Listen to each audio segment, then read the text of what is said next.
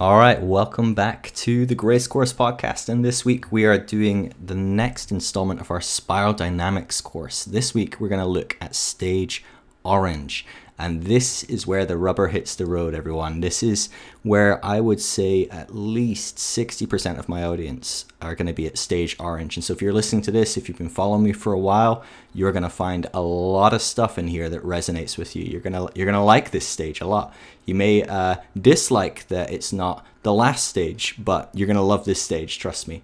Um, uh, there's going to be a lot of great stuff for you to engage with, to, to figure out how to fully engage with the stage you're at. There'll be stuff for you to transcend, stuff for you to uh, include as you transcend, and there'll be stuff for you to recognize as limitations to leave behind as you transcend. Uh, let's get stuck in, and I'll see you on the other side.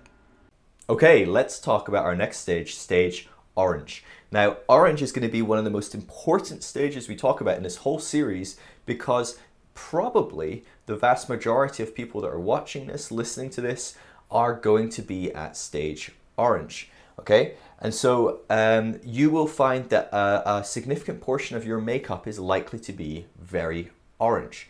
Um, we'll, we'll, go into that in a little bit, but first of all, what is stage orange? So, stage orange is also called um, modern. That's the, the predominant phrase that, that, that runs with, with this stage.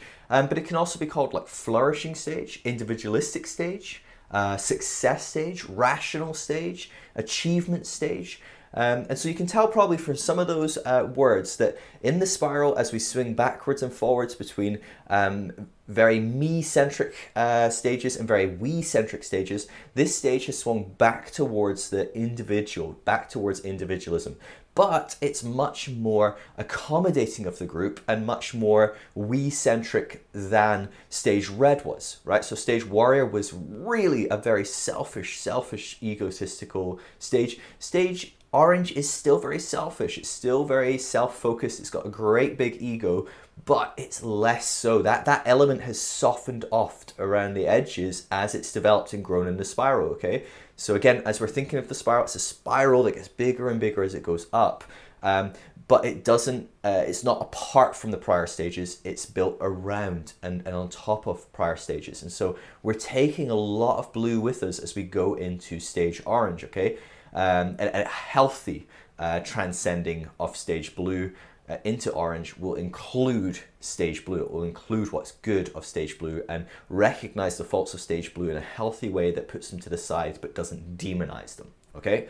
Um, that's the natural, healthy way to evolve. It's not always the way that it does work, of course. Um, often we end up rejecting and demonizing prior stages. Often we completely throw out the, ba- the, the, the baby with the bathwater, so we reject all of stage blue when we move into orange rather than bringing some of the good stage blue with us. And so we're going to have to think about that as we're, we're trans. Um, transcending blue and moving into orange okay Stage orange is about 15 to 30% of the world. Okay, so it's a big drop in percentage of how many people are going to be at stage orange. Now, if you're in the western part of the world, Western Europe, America, you're going to see a lot more stage orange than if you are in other parts of the world. Um, so, generally speaking, Asia, Africa, Latin America, going to be um, much less orange uh, exposure. The, the, the, ways that you'll see orange in those kind of cultures is more through uh, business, capitalism, uh, maybe uh, emerging in government uh, uh, through the means of business people and powerful people. But generally speaking, um, you're not going to see this as much in a day to day interaction with general people in these populaces because they're still, generally speaking, um, very cemented in blue, uh, some only just emerging into blue. Um, and so, as far as this development goes, um, you're going to see this more and more in the western uh, parts of the world, Western Europe and, um, and uh, more Northern America. Now, that isn't to say that this uh, stage only has sort of 15 to 30% of the influence in the world. So there's maybe 15 to 30% of the people in the world are stage orange, but stage orange is an extraordinarily influential stage. Um, so it's going to have at least 50% of the influence in the world, um, if not quite a bit more potentially, because what you'll find is generally speaking, Stage Orange, um, as it is driven for success and achievement, it does succeed and it does achieve, and so it frequently amasses great wealth. It creates great uh, networks of power and, uh, between individuals. It um, succeeds in running for offices in, in democratic governments. It often can succeed in taking governments in um, uh, slightly less democratic uh, um, parts of the world. And so Orange is a very, very powerful stage, and it also leans its um, its power because of great wealth upon governments that aren't stage orange. So even governments that are stage blue, maybe even earlier stage red, will often um, admire and and see the success of stage orange and and think that it's amazing and wonderful and and therefore listen to and and submit to that um, incredible power that incredible success.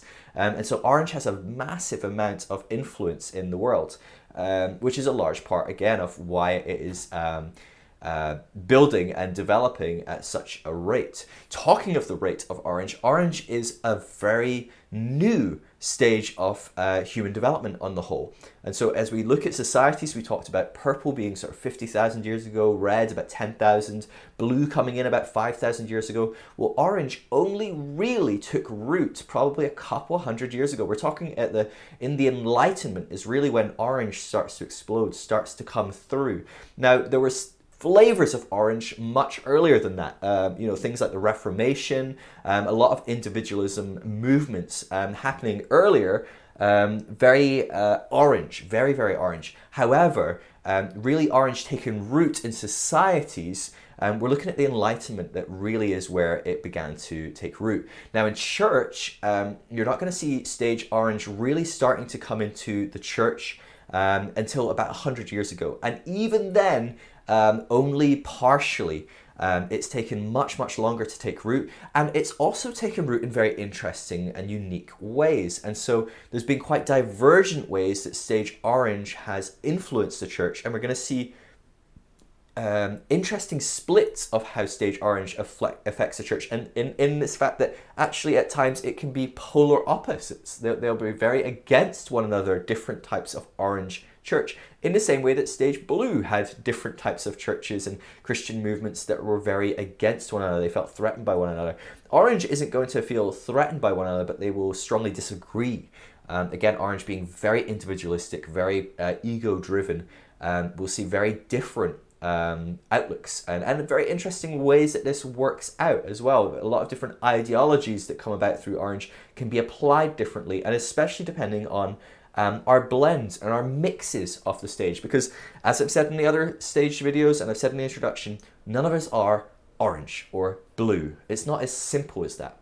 We have parts of our psyche that are orange, parts of our psyche that are blue. And so maybe we might be quite orange in the way that we see. Um, uh, networking with other people and relating to other people, or maybe we might be quite orange in the way we see business. You know, we might be very success driven and capitalistic and, and individual uh, focused, and it's the power of the individual to, to amass wealth and to do that. But we might be quite blue in the way we see faith. Um, perhaps. And that's actually very common. Um, it's probably the most common in uh, orange societies for people to still have very blue faiths.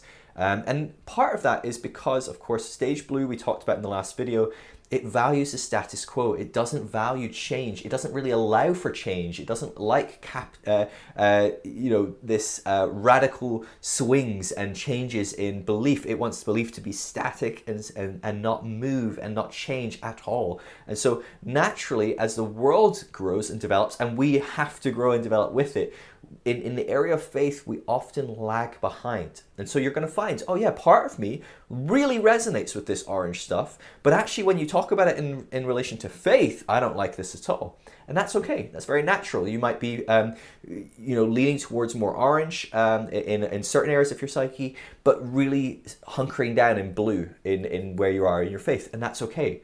Now, you're not going to like the fact that um, this model highlights that the next stage of your faith, if you are willing to grow, if you are wanting to grow, you're going to have to loosen your grip on a lot of these blue elements of faith and be open to some of these orange elements of faith potentially. Um, most of which have cons, you know, most of which don't have pure pros, absolutely perfect, wonderful. Every stage has its cons. Um, And, and that's just a natural part of growing. As we grow and we transcend and include the prior stage, we let go of the faults of the prior stage. In fact, the faults of the prior stage are what help us grow into the next stage. But as we grow into a new stage, which has all the, the things that fill in the gaps of the negative elements of the prior stage, we're going to see that that new stage comes with its own set of problems. And what we can do is we can fixate on those problems before we grow, before we develop, and we might be right, but we're going to stop ourselves growing by fixating on the problems. We need to be looking for how are the good parts of this stage going to help bring solutions to the problems I have right now, the problems I have where I am just now, which often we can be very blind to. Um, so again, you are most likely to be orange. If you are on this website, if you're watching my videos, if you listen to my podcast, you are probably partially orange, if not very much orange. And so when I use generalities like someone is orange, um, what I mean, again, as I said in prior videos, if we can fraction up our psyche in the different way we see different parts of the world, what I mean is a good portion, if not a majority of your portion, so over 50% of you, probably lines up with orange values, orange um, traits, uh, orange um, likes, orange dislikes. Um, now, it doesn't mean that you aren't going to have stage blue, you aren't going to have stage green, you might even have some further afield um, split. Um, I myself am very stage orange, uh, uh, and uh, I'm very aware of that. I, I am trying to uh, fully engage with some of those elements of stage orange so I can transcend and include. Um, but I, am very aware I, am stage orange. It's, it's natural for uh, it, it, just because I'm giving you the series talking about all these different uh, stages doesn't mean I'm at the the best stage or the highest stage or however you start to label these stages. Again, none of these stages are the best stage or a better stage or a worse stage. They are simply the stage you are at. Uh, in the way that a toddler being a toddler is not worse uh, than a teenager being a teenager. These are just stages you have to go through and have to work through to develop parts of who you are as you move on, as you develop. It's, it's important for you to wrestle with these topics of ego and, and other focusedness and, um, and engaging and relating to people in different ways. These are all important parts of growing up and developing. And so at stage orange, it's really important we engage fully with what we have to engage with here so we can transcend and include. Not because the next stage is uh, quote unquote better. There are, of course, better elements to it, but it's not better for me if I'm not ready to go there yet. It's really important that we understand it's only better when you are ready to live fully in that stage. If you're not ready, you're only going to demonize, you're only going to resist, you're, it's only going to push you further in uh, and maybe even cause you a little bit of regression. Um, and so be very careful with this. Now, what I will say as well is if you watch the introduction already, if you were stage orange and you were listening through the introduction, I did warn you, you are probably going to think, oh, I'm stage yellow. Um, now, stage yellow isn't the highest stage, it's not the last stage. Um, it's very well aware of that, um, but it is the last stage we'll probably talk about in this series. I may come back to this series in a few months and talk about some later uh, thoughts, some transpersonal thoughts, things like that. But right now, it's the last stage we'll be talking about. Now, stage yellow um, is very different from orange, and you'll find this when we go into stage yellow and look at the nuances of it. However, at the surface, it may seem quite like it because, again, we swing from egotistical views to uh, group views for, from me to we, and we bounce backwards and forwards between these stages. So we're going to find that while red was uh, me, and then it went to blue, which was very we, we've come back to me in orange. However, for green, we're going to go back to a more group mentality in our we, and then we're going to go back to me in uh, yellow. Um, and so orange naturally wants to identify with the next stage up thinks like it. Now, yellow doesn't think like orange in a lot of ways. There are similarities, but it is radically different. And it's really important that if you're at stage orange, you have self awareness, okay? Now, when I first started learning about um, this model, Spiral Dynamics, when I first heard about it, I was like, oh, I'm, yeah, I'm definitely yellow. When I, I just came across an introductory video that came across a few points, and I was like, oh, yeah, definitely. Now, when I listened to someone talking intensely um, for extended periods of time about stage green, uh, stage orange, and stage yellow, I realized very quickly, oh, very little of me is, is yellow. Uh, it's the vast majority of me is orange. Now, I've developed and grown since I first came across this model, and I would say I'm still at least I I I I'm probably 50% orange still. So I'm still primarily at orange. If I was to say across the board what stage am I at, I'd probably lean towards saying orange.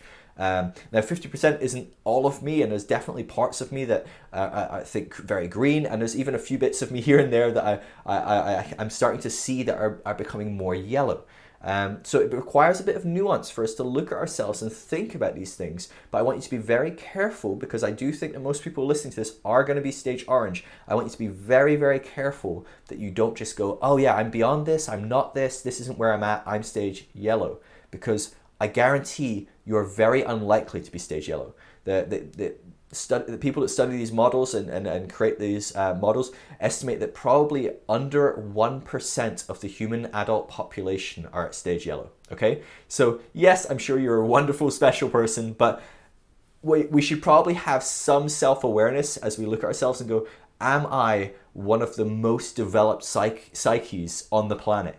Probably not right? Let's be honest. I'm certainly not. I don't know who who you are watching this but probably not as well. And you may have parts of yellow in you but it's very unlikely that you've fully uh, transcended and included all these stages we've talked about and have come to a place of yellow. And so be really really careful about this because it's going to be very easy for you to intellectually connect with later stages um, but actually not really fully work out some of these lower stages because you've intellectually connected with higher stages. Now, this is as um, important at this stage as any other stage because orange is a deep intellectual on the whole. Generally speaking, this is how it works out. It works out in rationality and science and models and things. Orange loves these kind of things. So, orange is the first stage that actually is quite excited about spiral dynamics and blue does not like it because it doesn't like growth, it doesn't like change, it doesn't like to think it's not um, uh, uh, progressing and growing uh, as, a, as a person. It, it, doesn't like that kind of uh, uh, mindset or, or, or, model. Now, orange loves spiral dynamics, it loves the stages. The only element that I will say, and we'll go into this a bit later on at depth, orange despises that green is placed after orange. Orange does not like green. Green is the greatest enemy of all to orange. It really hates green because green is placed higher on the spiral. It does not want to um, accept that it may have to go into green and, and work through green to get to yellow. So it loves to, the idea that it's already at yellow. Um, now, of course, orange also despises blue because it's a prior stage and, and it, it really stands for a lot of things that orange does not like. So let's look at what Orange likes. Okay, so let's look at some key elements, some traits, and values of Stage Orange. So as I've said, Stage Orange is very individualistic.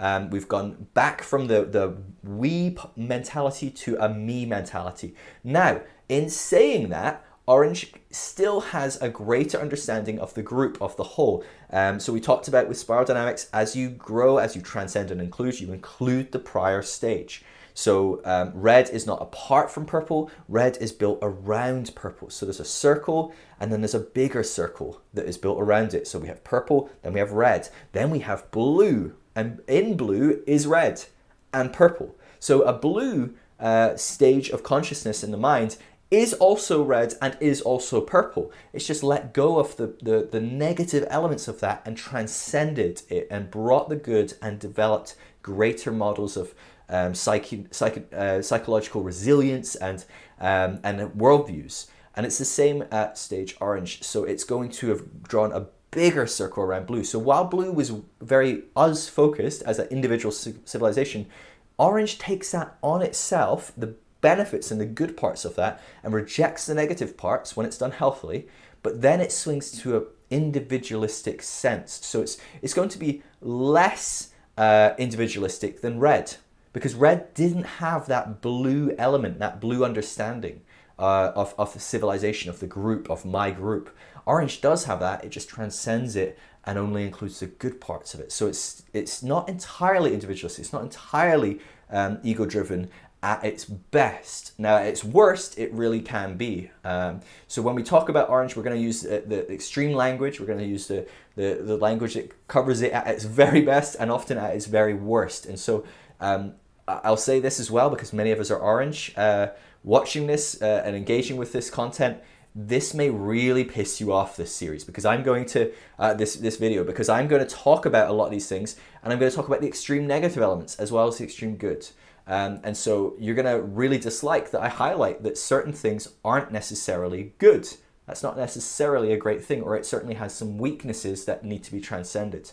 Um, so bear in mind, I'm not attacking you when I say, oh, orange is greedy. No, but orange can be a very greedy state because it is very egotistical. It can come out in that manner, okay? So bear that in mind when I'm using some of this language. Uh, always bear that in mind when I'm describing any of these stages. But this is especially important to bring up because so many of you will be uh, orange that are listening to this. So very individualistic. At this stage, uh, rationality and um, science really come into the the, the, the foray and, and, flourish. They really do, like because there's an element of us stepping out of this blue mentality where everything is conformed and we get all information from a, a hierarchy, uh, leadership, from a God chosen leader, from a God given Bible, from a, a, a a monarch or a, a, leader that is just born to be a leader and they dictate what's right and what's wrong. Well, suddenly, with this individualistic movement, what about me? What about how I think? What about what I think is the best? Um, we see an explosion of science. So we saw this just post enlightenment, this explosion, this rediscovery of science and and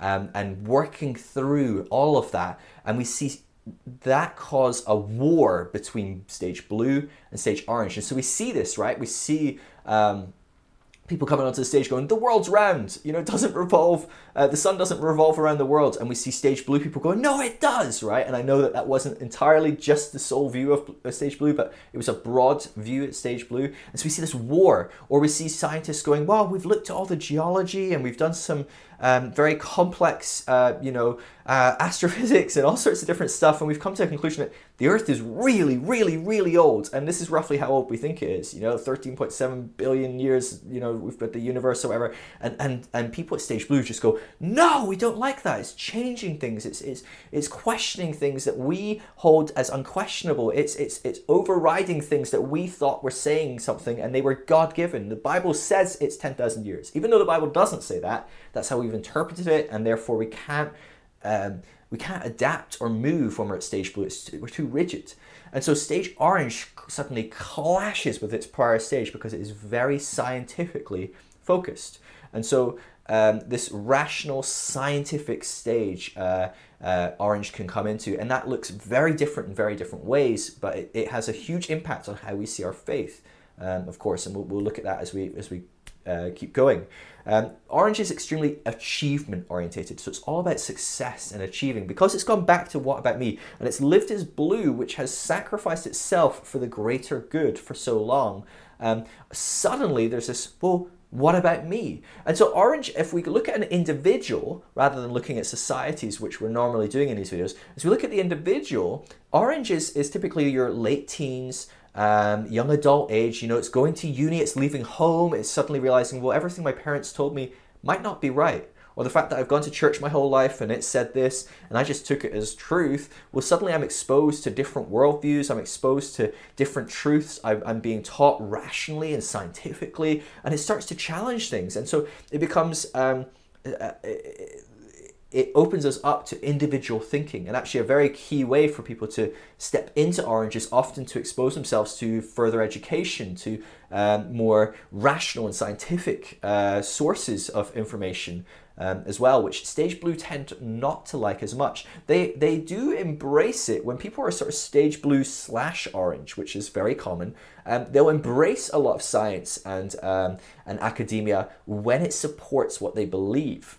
However, when it doesn't, they will very quickly poo-poo it. They'll try and rationalize their way out of rational arguments. They'll. Um, this is where you see people who have rational arguments being hit with, "Well, the Bible says," or "I don't care what you say. The Bible says this," or "I don't care what you think. The God says this." And and so this is when Stage Blue starts to shut down. But Stage Blue can engage. Um, on some level with a lot of these techniques because stage blue often is overlapping with orange and, and there's a lot of orange involved in people that are at stage blue. Um, you'll see people that are scientists, that are very stage orange in their day to day job and how they see the world, how they relate to people, very, very stage orange. And then you'll see them just switch off their orange element as soon as they cross the threshold of their church on a Sunday morning. You know, they'll literally step out of orange and into blue, and they'll nod their heads as someone talks about something that's very unscientific. Or they may even go, well, it's not quite right, but they just kind of shut it down or put the blinkers on um, because they need to just take a step back into uh, into blue. And so this could be quite a um, a double-minded element in a sense. We, we, we, we live in uh, between two psyches almost uh, as we as we shift out of orange and back into blue just for church, just for um, something to do with faith. And, and so we see this quite often actually as people are struggling this this um, this threshold between blue and orange because faith can't move into orange and stay exactly the same. It's really hard for it to do that. There needs to be some adaptation, uh, adaptation and change.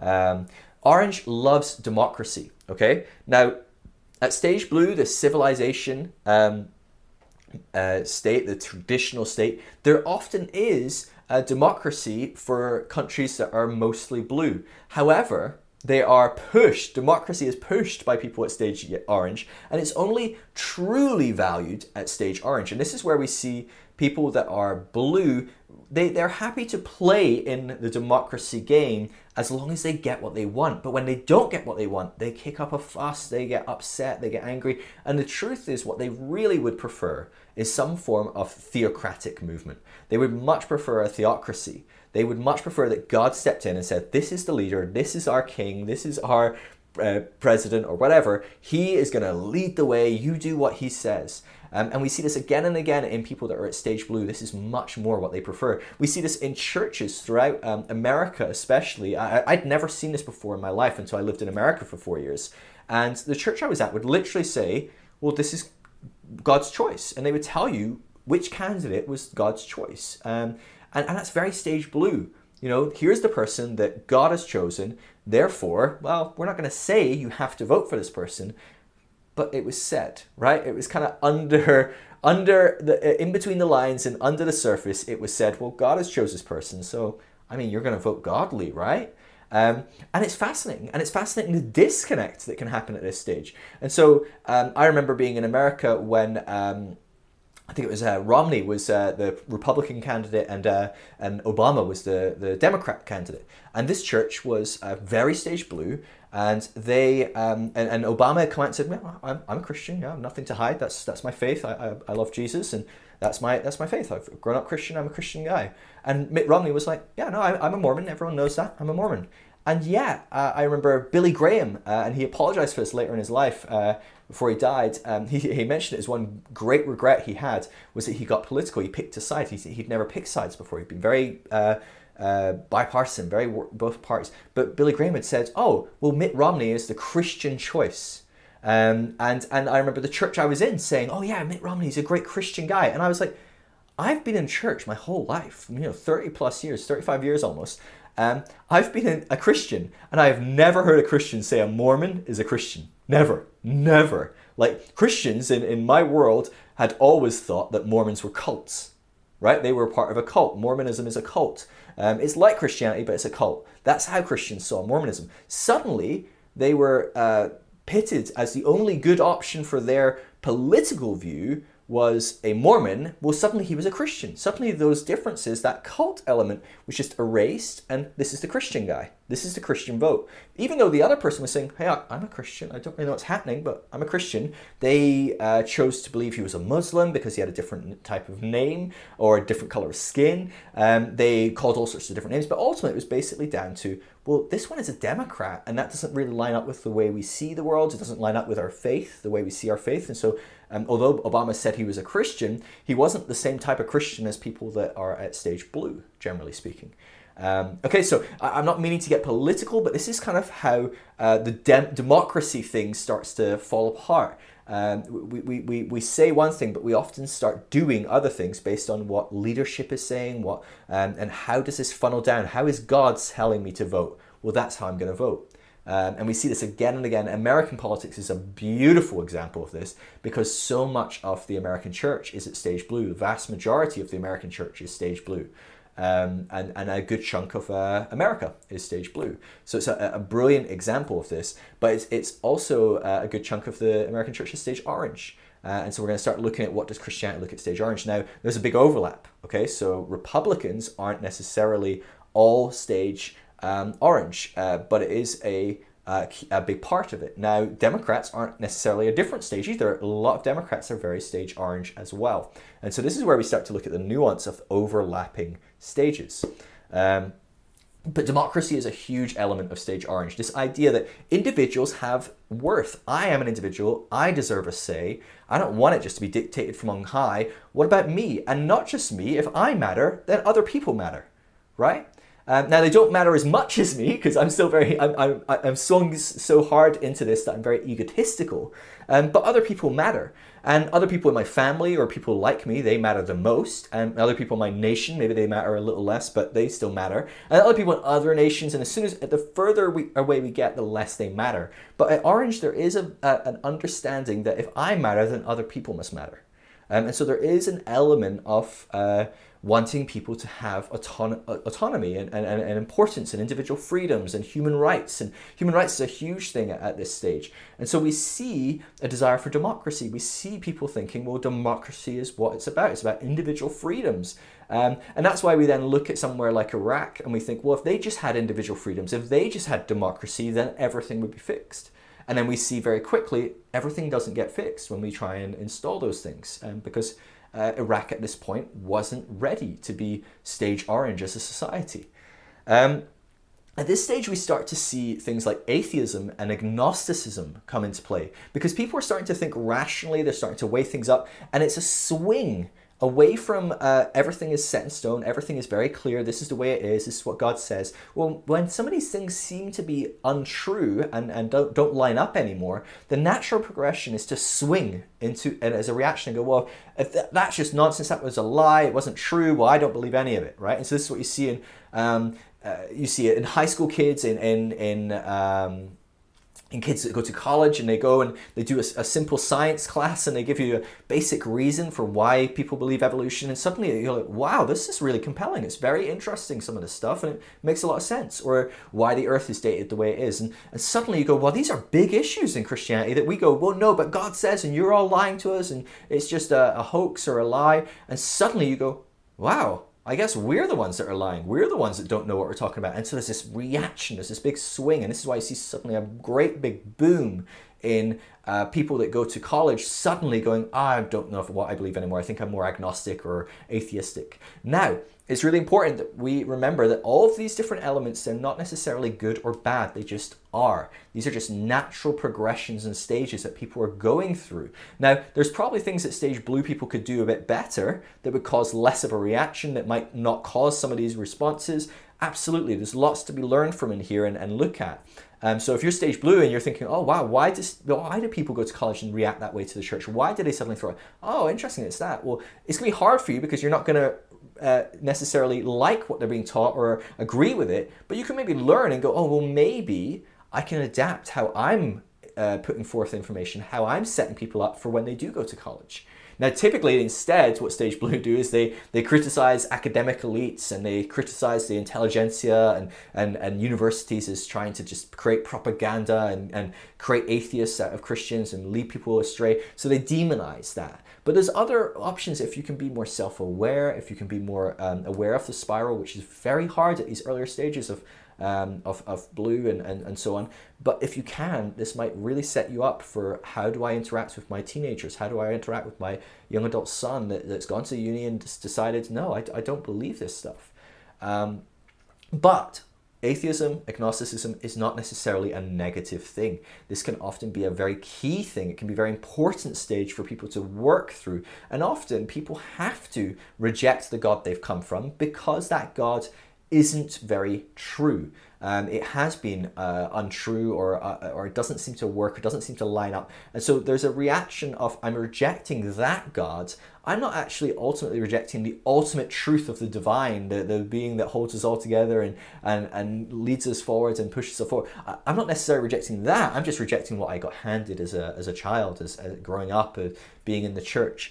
Um, and so it's not necessarily a bad thing. Now, it can also uh, cause us to react differently than just becoming an atheist or agnostics. Plenty of people are at stage orange and have a very radical faith uh, in Jesus, and plenty of people go through stage orange without ever becoming an atheist or agnostic. Okay, but it is common. Okay, so that's why I bring it up. It's very, very common. You'll see it a lot. And often we can get panicked, we can freak out about that as a Christian. Uh, you go, oh no, they've lost their faith or anything. But actually, this can be actually a very real and, and, and important part of the process of someone growing up and developing um, and, and evolving.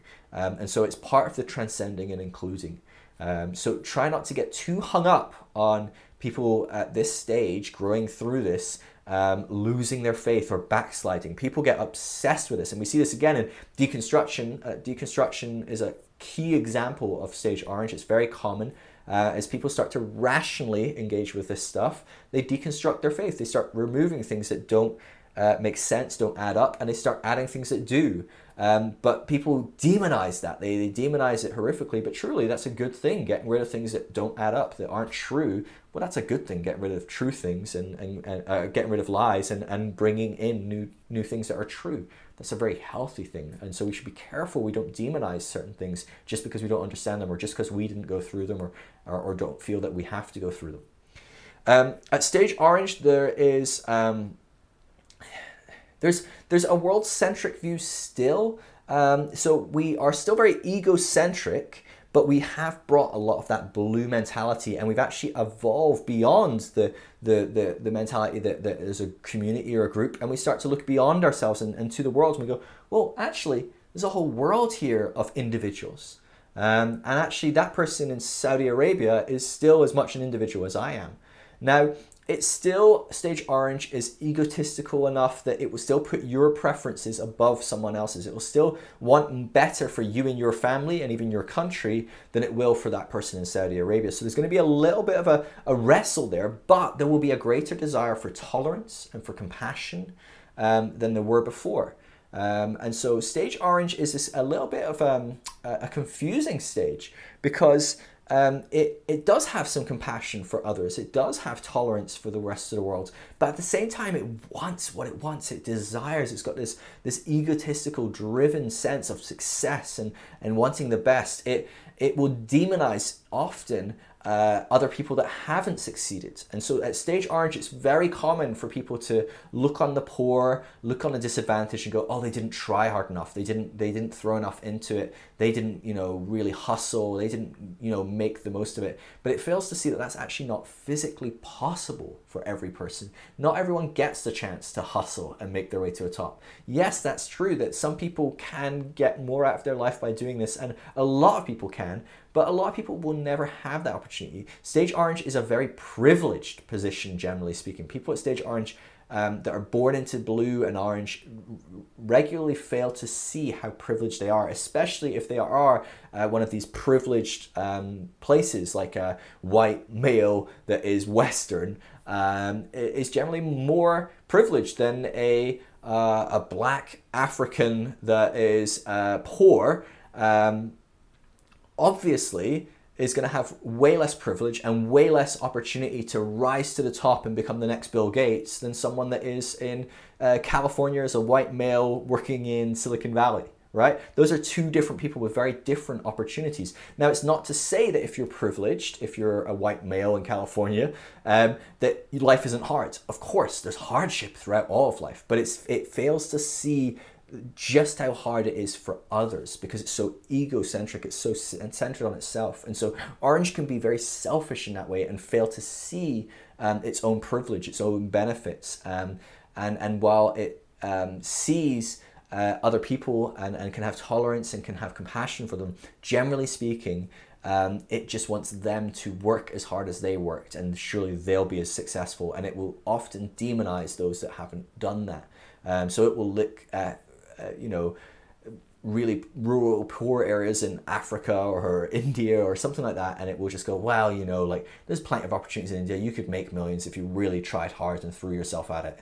And maybe many people can and will, but that's not true of every person in every situation. Um, you know, and so it's, it's, it's very uh, hard for someone at stage orange to see that.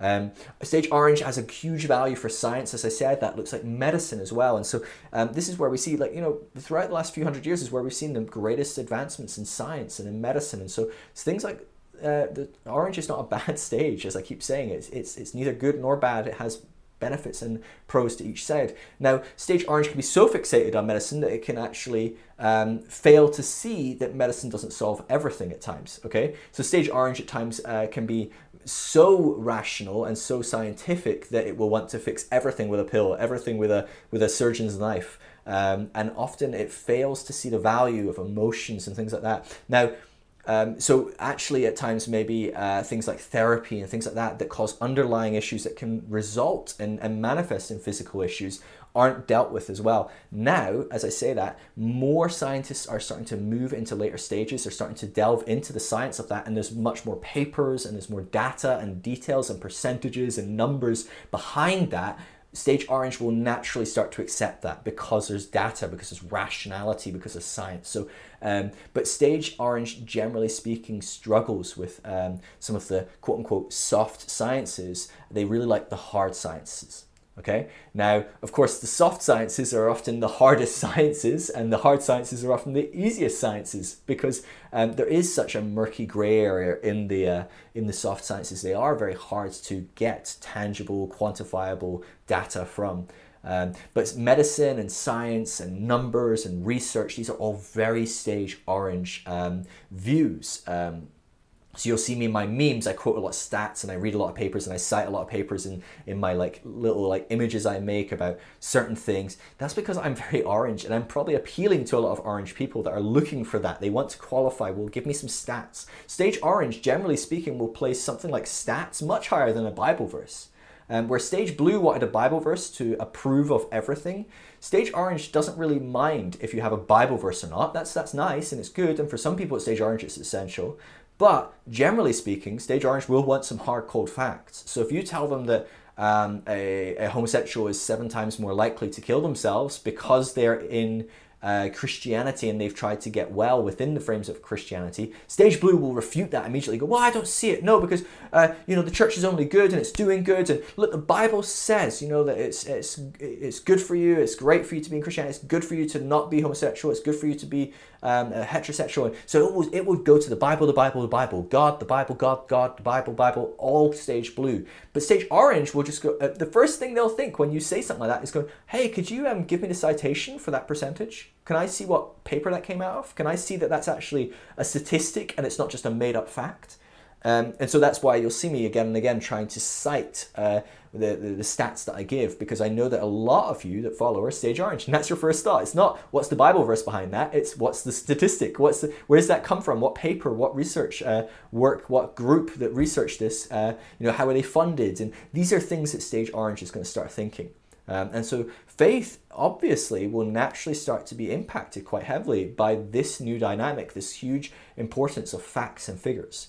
Um, stage orange is, as I said earlier, quite greedy at times.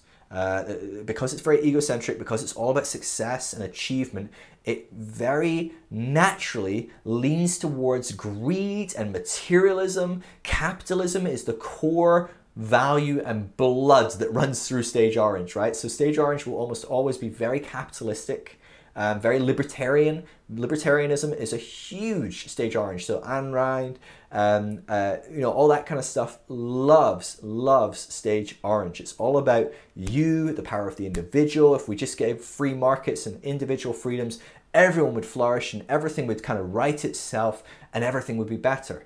And of course, we know that that actually isn't the case. It, it, it certainly works in incredible ways. Um, and so it's not that it's wrong, it's just that it's not right. Um, there's a lot more nuance and gray to these things. Um, and so it, Stage Orange really thrives and values in this situation. In fact, Stage Orange will actually, even if it's not thriving based on these things, will still live in this and fully embrace it. And so you'll see people that believe in the the the the, the world of capitalism, the, the world of libertarianism, but actually not be benefiting from it at all. They're working day and night. They're working 60 hours a week, 70 hours a week, and they're barely getting by. They are they are the epitome of the hard worker, the person that's grinding and hustling, and they are not getting by. They're struggling. They're barely making uh, making ends meet. And so this is a really interesting dynamic where the the belief is is disconnected from the reality, but it's because of uh, the, the belief is so core to uh, the stage I'm at, this egocentric uh, stage, this individualism, this success, that I, I, can't see that this isn't working for me. So then they just go, well, if I just worked a little harder, if I just wait for my right break, when I just position myself just right, then it will work. But that's how it does work because see, it worked for that person and it worked for that person, so it's got to work for me. Um, Stage Orange um, has a lot of room for competition. Healthy competition is constantly brought up. They love competition. So Stage Orange is always going to love, like, oh, I've got a competitor. Yeah, I'm going to crush them. I'm going to succeed. I'm going to show them better. That's a real um, Stage Orange uh, perspective and view. Um, it's largely going to it's going to disregard spirituality as a whole. So you're going to see on the whole, people at Stage Orange are going to disregard things that are quote unquote spiritual. So things like Buddhism, we're all connected, and Hinduism, and um, you know reincarnation, uh, even things like the Bible being God's word. It's written by God, it's inspired by God. That kind of thing that that just doesn't sit well with Stage Orange. They don't like that because they're too rational. As you remember earlier on, I said that we had this um, this this kind of curve, the bell curve, where we started very spiritual, where everything is spiritual, and we don't understand anything, and anything that's scientifically explained, well, we don't know how it is. So there's got to be a god or a demon. So the sun going down at night is a demon attacking the sun, and but it's rising. So the god of sun, the sun god, beat the moon god, or you know, it's, it's very spiritual, and then it starts to dip down, and, and throughout red and blue, we're seeing a dip. Well, orange is the base of uh, this spiritual curve. So at orange, it hits the rock bottom where it goes. Orange just rejects it all. It rejects the good and the bad of spirituality. It um, orange has no um, nuance uh, to see pre-rational spirituality or post-rational spirituality. It sees it all as non-rational and therefore useless and not good. But we will see as time goes on, there's a post rational spirituality that starts to develop and grow. And it doesn't reject rationality, it's built within the construct and, and, and built upon rationality. Um, and so Orange struggles with that. So it's going to confuse someone at stage green that starts to open up to spirituality at yellow or beyond that can be very spiritual. Um, you know, kind of transpersonal spirituality, very, very, very um, engaged and one with God um, in a very meaningful and real sense is completely written off because it's seen by Orange as exactly the same as the purple person that's worshipping the sun god and scared of the moon god. They don't see the difference, stage Orange. They just see it all as just this kind of magical mumbo jumbo. So Orange is going to look at people that are religious and spiritual as people that just have a crutch because they don't understand, they're not rational. Um, and so uh, that's something to be very aware of at Stage Orange. If that's you, you need to be aware that you're going to write off a lot of things that are spiritual. Um, and as I said at Stage Purple, while I thought everything was magical, what's funny about Purple is at times it has very profound, real spiritual encounters. Because it uh, ascribes everything to be spiritual, sometimes it's right right? A lot of the time it's absolute nonsense, but sometimes it absolutely nails it. It has profound experiences of God. Well, at stage orange, it's the opposite, where you reject everything, you reject everything. You're going to really struggle to have any form of real spiritual encounter at this stage because you reject every spiritual encounter, anything that's spiritual, you just go, oh, no, no, that doesn't make sense. It's not rational. I can't figure out what that is. And so, therefore, it must be nonsense. It must be crazy. Um, there's so much doubt and skepticism at, skepticism at this stage. Okay, so because this is a core tenet of Stage Orange is to doubt things, to be skeptical. Now, what I will say is, you know, the, the, the fathers of skepticism, the fathers of doubt, the Purans, uh, Pyrrhonists, um, what's fascinating is that they, to be a true skeptic, to be a true Pyrrhonist, you have to doubt doubt. You have to be skeptic of skepticism. And so um, at Stage Orange, Stage Orange is skeptical, skeptical of everything except for itself. It's not skeptical of itself truly. Generally speaking, it thinks it's right. It, it goes, Well, I've rationally looked at all the things, so I am skeptical of that. I've looked through the data and I don't believe it. But it doesn't actually have any skepticism of its own ability to look at data, right? Its own ability to look at things. And so, something that's quite interesting is you might see. Um, maybe the vaccination movement is a great anti-vaccination movement is a great example. So anti-vaccination movement you think, think oh this is like really early on. This is maybe like purple. This is maybe uh, blue or something like that. Or the flat earth again is a very interesting example of orange. Now again you might think oh this is like purple or red or like some sort of prehistoric like what they think the earth's flat. This has got to be backwards right? But actually it's very stage orange. But it's stage orange that isn't skeptical of itself Okay, so it's stage orange that starts to look into facts and, and be rational and, and be scientific. I'm looking at look I'm looking at the ingredients of this vaccination and it's got aluminum in it, it's got mercury in it. Therefore, I've looked at this other bit of information and mercury is bad, and so now I know that this vaccination is bad.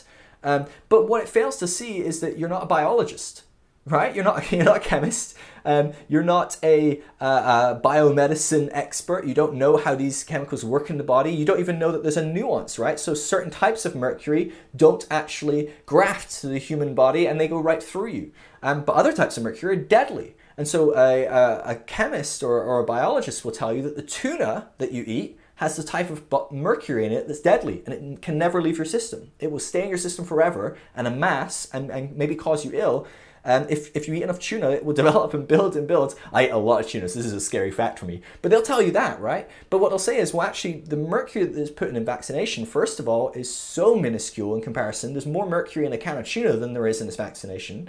Um, but the type that's in a can of tuna is, while it's deadly in high doses, the type that's in a vaccination cannot cause any harm because it's, it's been proven to pass right through you. But when you are the skeptic and you don't actually know medicine, you don't know chemistry, you don't know biology, but you're not skeptical of yourself, your own ability to discern these things, you at Stage Red are a very dangerous skeptic and a dangerous scientist, right? Because you're not a scientist, right? You're applying, um, you're applying the scientific method maybe, but it's not actually um, it's not actually working out to its full. Now, that's not meant to be a complete debunk of uh, anti-vax theories or a flat Earth. If you're either of those, that's fine. I don't, you know, you, you do you. Uh, I'm not I'm not wanting to create a big argument about that, but I'm using it as an example of most people that are anti-vax do not have a background in biology or chemistry or medicine. Uh, I know there are a handful out there, but they're, they're very few. Um, and so it's important that we recognize that, right? Or it, it, it, lives in its own bubble. So maybe another example of anti vax goes, well, look, all these doctors, these doctors get paid to tell you to take this medicine. That's really, really, ske- I'm being skeptical of that, and that's really dangerous. But they don't apply skepticism broadly, right? So they don't go, well, let's look at other countries where doctors get paid nothing to give a vaccination. In fact, it costs doctors money to give vaccinations. Are they doing it? And you see that in every other country, all the doctors say, no, no, vaccinations are really good, and I would pay out my own pocket to make sure kids get vaccinations. And so these doctors don't benefit from big pharma or, you know, they're not getting kickbacks. And so doctors that are written off in America because of a corrupt system um, are applied globally where the system is less corrupt and there doesn't seem to be that same system of kickbacks and, and being paid commission to give certain medicines.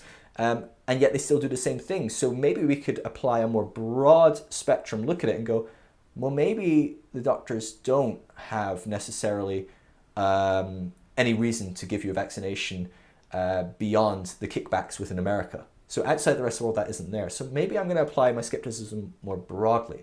Okay, so that's really important because at stage orange, you're going to value and think you're a great skeptic. You're good at doubting, you're being rational, you're applying science, but you must be skeptical at this stage. You must apply your skepticism to yourself. And actually, that's a key part of transcending stage orange. It's a key part of going through stage orange and, uh, and starting to step into stage green. Um, stage orange is a big lover of technology um, it's very success focused. Okay, so um, so it loves technology because technology is successful generally. It, it helps us do things easier, quicker, more efficiently, uh, bigger, better, faster, stronger. It's all technology, right? We love that, and so you'll see a lot of um, people that are heavily invested in technology, generally speaking, very orange. Um, they love technology. People that follow technology, people like Elon Musk is a very orange thinker. Now he does have some elements of uh, of green, but very very orange in a lot of ways. He's very successful. He's very uh, capitalistic and and driven. Um, he's he's built a great business. He's very good at amassing wealth and being successful. He's a hard worker. He he cripples his employees. Right. It's a very orange employers. Uh, uh, are generally speaking not the best people to work for at times because they can really, really cripple you, right? They expect more of you. If you're not successful, if you're not doing enough, you're, you're just not doing enough. That's what it is. Well, you're not working hard enough. Work harder. Um, I don't care how many hours you put in, you need to put in more until you're successful. Um, and so these can be really hard bosses uh, to, to work under, but technology is a huge part of uh, Stage Orange. Um, Self help uh, becomes the new secularized religion. Okay, and so at stage orange, you're going to see a lot of self-help. Now, again, none of none of what I've said is good or bad inherently. Okay, so we're just we're making observations of where stage orange is. So stage orange, as it swings away from religion, it still needs a lot of those elements that help it become better people, that help them keep a moral compass, that help them um, grow and develop and, and figure out how to do relationships well and how to um, grow as a person, how to become successful. Right. So self-help is very success orientated and becomes the new religion of Orange, right? So you're going to see people Orange reading tons of self help. Now you see people at later stages and even people at earlier stages reading self help. So I'm not saying if you see someone in a bookshop reading, you know, um, seven effective habits of highly successful people or whatever, you know, like that's that's not going to say, oh, okay, that person over there is an orange. Not necessarily. Okay, so again, we're not being so cut and dry. We're not being so black and white. We're not being so uh, nuance. We, we must apply some nuance and, and look at the complexities of these uh, these things. But orange people will naturally be driven to uh, read a lot of self help and, and watch a lot of TED Talks and things like that. This is very orange in, in its uh, mindset.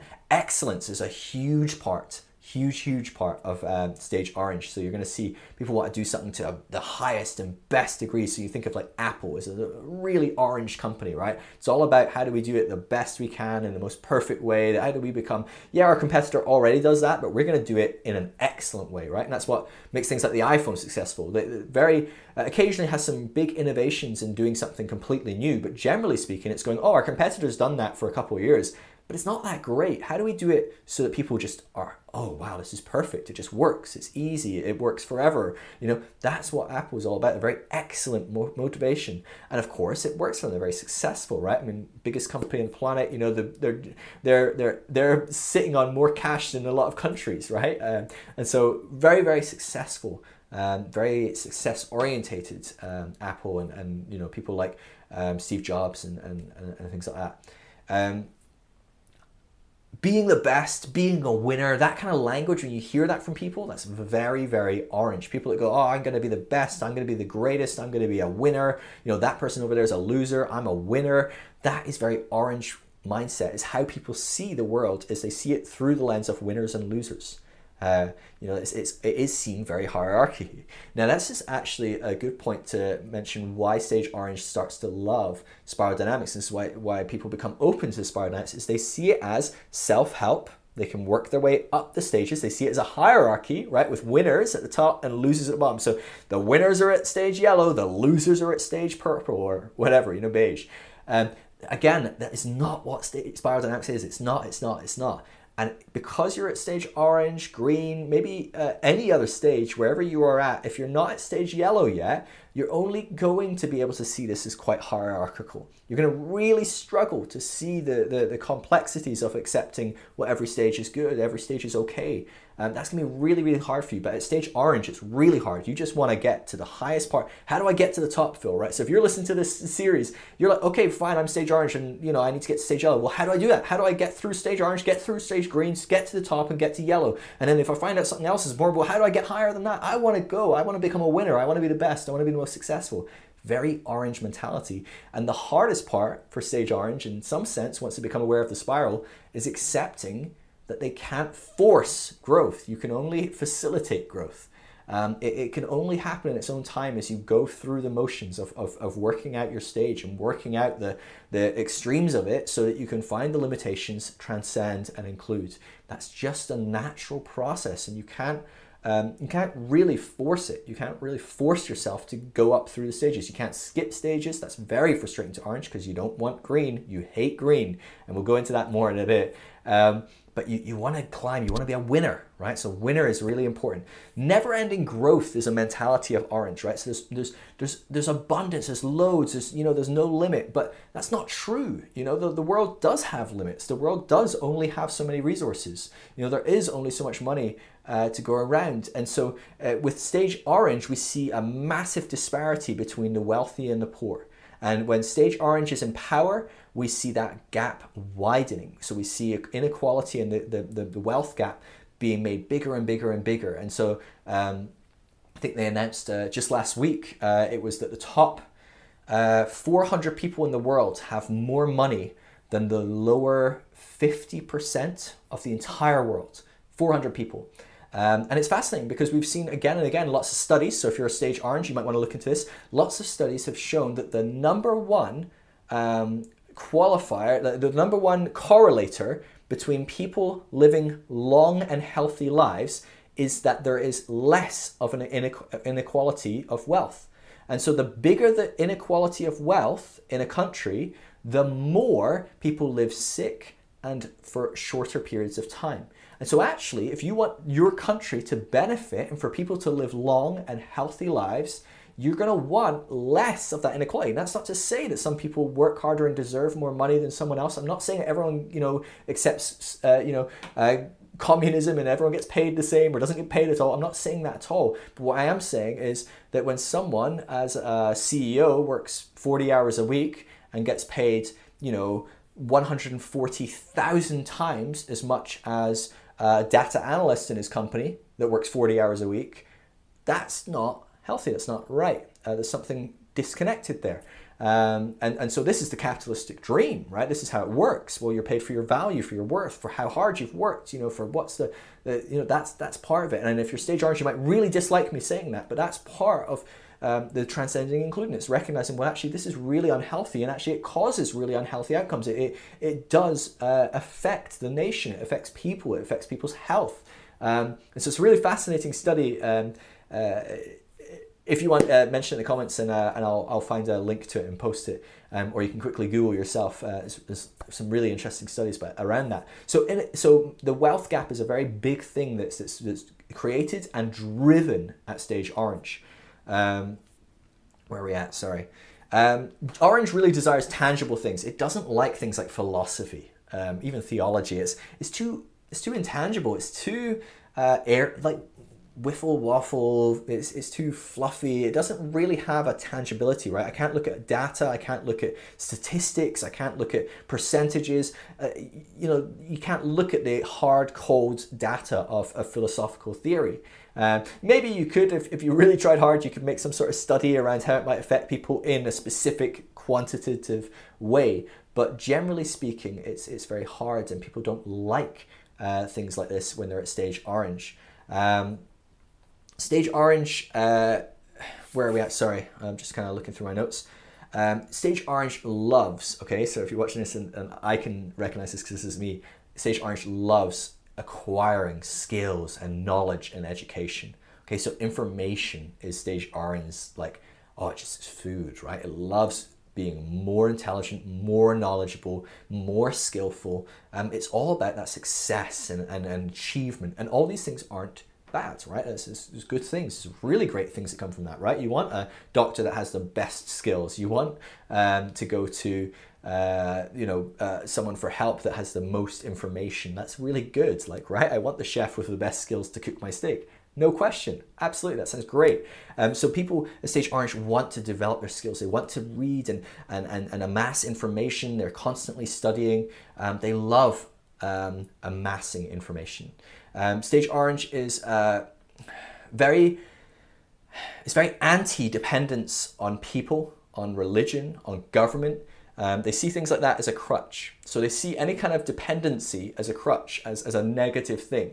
And this is something I really have to work on myself. Um, uh, I'm independent to a fault for sure. Um, and so Stage Orange really has to wrestle with that and work through that and recognize that yes, there's healthiness to being independent. Yes, it's good to be independent and, and to, to be self sufficient in many ways. But no, it's not good for you to be alone. It's not good for you not to connect with people around you and rely on them and, and benefit from having them in your life and having them uh, help you grow and develop. That's all really good and healthy things. And that's part of what will bring Stage Orange people to the next level is, is opening up to that, finding out that there's a limitation to just doing this on my own, just being me achieving success. Um, and there's a value in us achieving success. That's a really good and valuable thing. Um, stage uh, Orange loves money, sex, possessions, uh, being cool, uh, you know, gadgets, consumerism, makeup, pop culture, celebrities, social media, um, you know, wearing branded clothes. These are all like core values of Stage Orange because it's all about success, right? Me wearing uh, Gucci shoes shows how successful I am, right? Celebrities, well, they are the picture of success, right? So that is my goal. Like that's proof that if you just do the right thing, well, you are successful and everyone values you, and people will value me if I can be like that. Um, and so you see uh, people buying the makeup that Kim Kardashian recommends, people uh, buying the the weird health uh, advice stuff that Gwyneth Paltrow re- recommends. It doesn't matter what the celebrity or how it works, people are just drawn to that, right? And so that's a prime example. So, so some people can be at stage um, orange and still fall for some really weird things because a celebrity endorses it or someone famous endorses it or a scientist. Sometimes stage orange can fail to be skeptical of its own group. And so scientism is a problem at stage orange. We we value scientists but we fail to be skeptical and doubt and and and be and apply scientific methods to scientific uh, process. Um, and so sometimes a scientist will say something and it's just an opinion or it's not really fully been proven yet, but it's a theory they're working out and they, have maybe come up with a, a working uh, outline, but they've not really done the work and come to the conclusion yet. But they might say, oh, I'm pretty confident this will happen. And then we run with it, right? Uh, and we, we, we run with it and we say, oh, this it's done, you know, and we'll see this in newspapers that, you know, post things on online and say scientists have found the cure to cancer right and you see that post every couple of weeks on facebook or reddit or wherever it is you're on um, and you'll see this every few weeks and when you actually look at the study it's a oh we saw that there was a decrease in cancerous tumor cells in mice when we did this one thing in ridiculously high doses but we also killed a bunch of the mice, or we also did this, or, or we don't actually know if that will translate into humans. And it's actually like 10 years before we even get to human trials, and then it doesn't work. So we've run ahead and we've just gone, well, scientists said that this thing worked on cancer, so we then run with it. Um, and so there's this, this lack of ability of, of being skeptical of our own uh, group, our own, our own work. Um, and so we need to be careful of that. Uh, Stage Orange love things that are done by mass, mass production, mass marketing, uh, because it's effective. They love like big consumerism. Um, they love buying, you know, dollar uh, t-shirts, right? So I've said branded stuff, but also they love the efficiency of going into a small uh, company and buying a dollar t-shirt rather than the ten dollar or the twenty dollar t-shirt that was grown, uh, you know, from proper cotton or from bamboo instead of you know cotton that was used on a on, a, on, a, an unethical area or, or had unethical work practices or didn't pay the workers very well or it was transported because it was done so far away it was transported in a way that's destructive to the environment and it could have been a lot more expensive but better for the world or you know or better for that worker because they're getting paid a proper wage because you're not paying a dollar for the t-shirt you're paying ten dollars or whatever it looks like. Stage orange doesn't really care about that stuff because it's very driven about itself it's about its own success. How do i save money? Well i want to save money i'll have more money and I'll be more successful. So I don't really care if that person doesn't get paid for their job as much because it's really ultimately about me.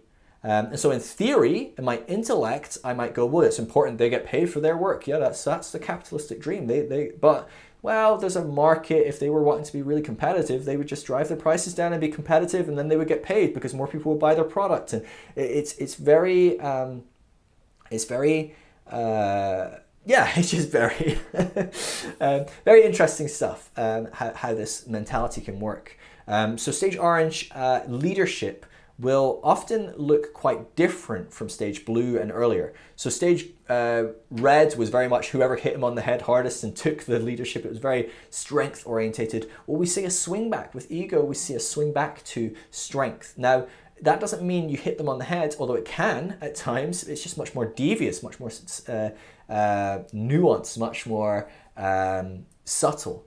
Um, but generally speaking, it's about who's most qualified, who's most skilled, who's who's who's got the most uh, power, who's the most successful, who's the most uh, rich. These are important things for Stage Orange and who they value and who they put in charge because success is evidence of being good and being right and being powerful and making good decisions.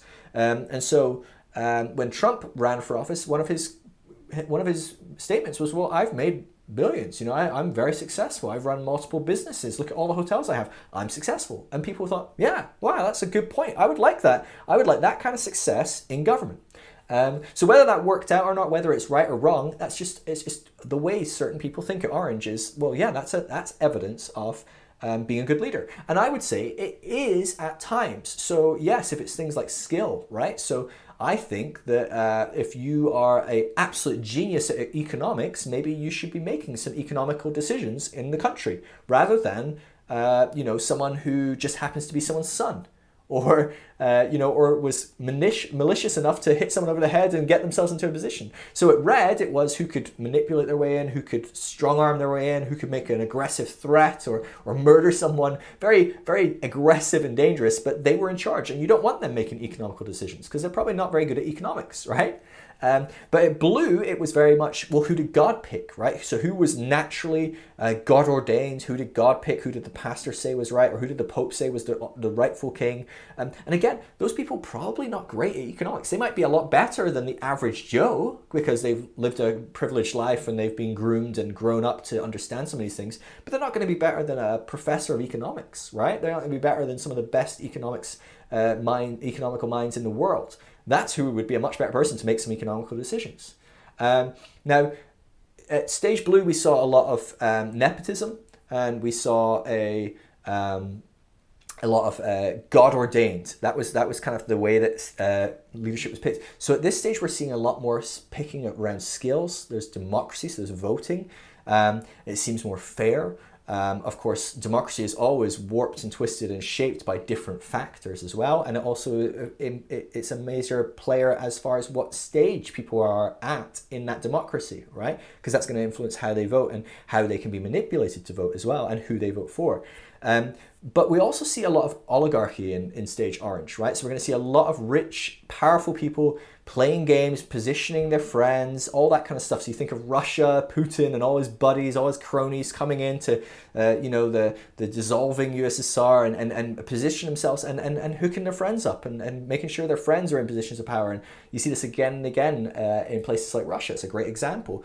But you see it again in, in, uh, in America. We see that through a lot of the way that um, positions are given. You know, uh, oh, you're high up in this company. Well, we'll bring you in into this uh, this board in government that's making some decisions, or we'll bring you into the FDA or whatever, um, because you obviously have some expertise and skills. So that makes sense. But then what you see is then people in that industry bribing people in that position. Well, we'll give you a much better job when you come out if you make some decisions that are maybe not best for the public based on your skill, but are based on how much money you want to make. And then when you come out, once you've made jobs or, uh, or, or got rid of regulation or whatever it might be, then we'll give you that powerful job. And so there's all sorts of backroom money, success driven, capitalism driven uh, concepts. And this is where we see as well at this stage of Orange, we see while capitalism is valued, um, there's some weird dynamics where capitalism is true for those at the lowest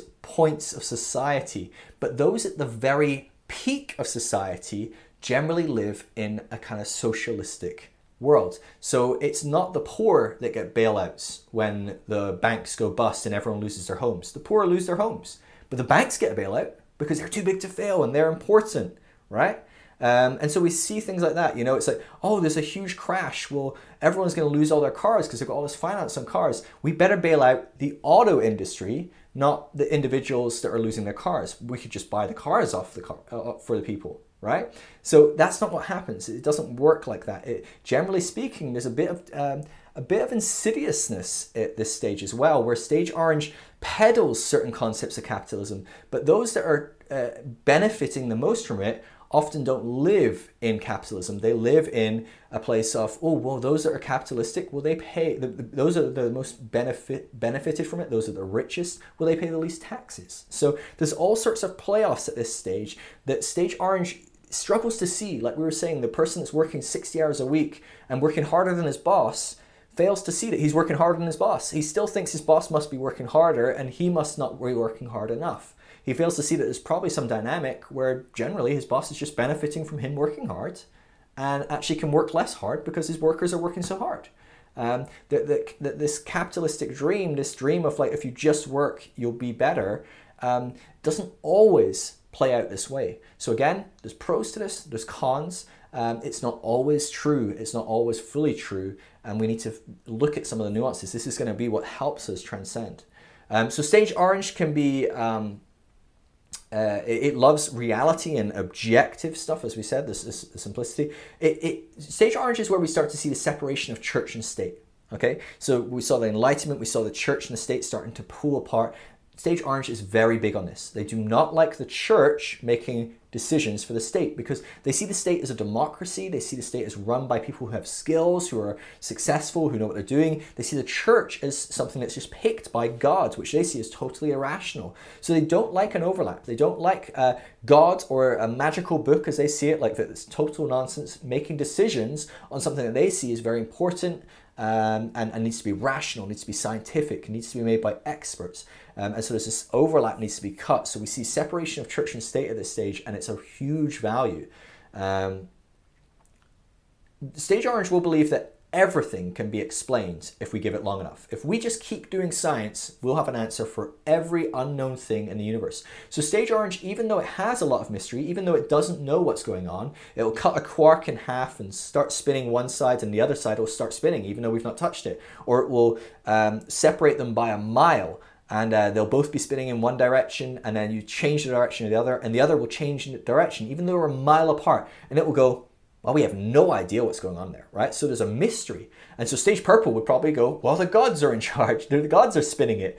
Um, stage orange will go, well, we don't know, but we will figure it out. So we'll just keep doing science. And we're not going to say that there's anything mystical. We're not going to say there's anything we don't.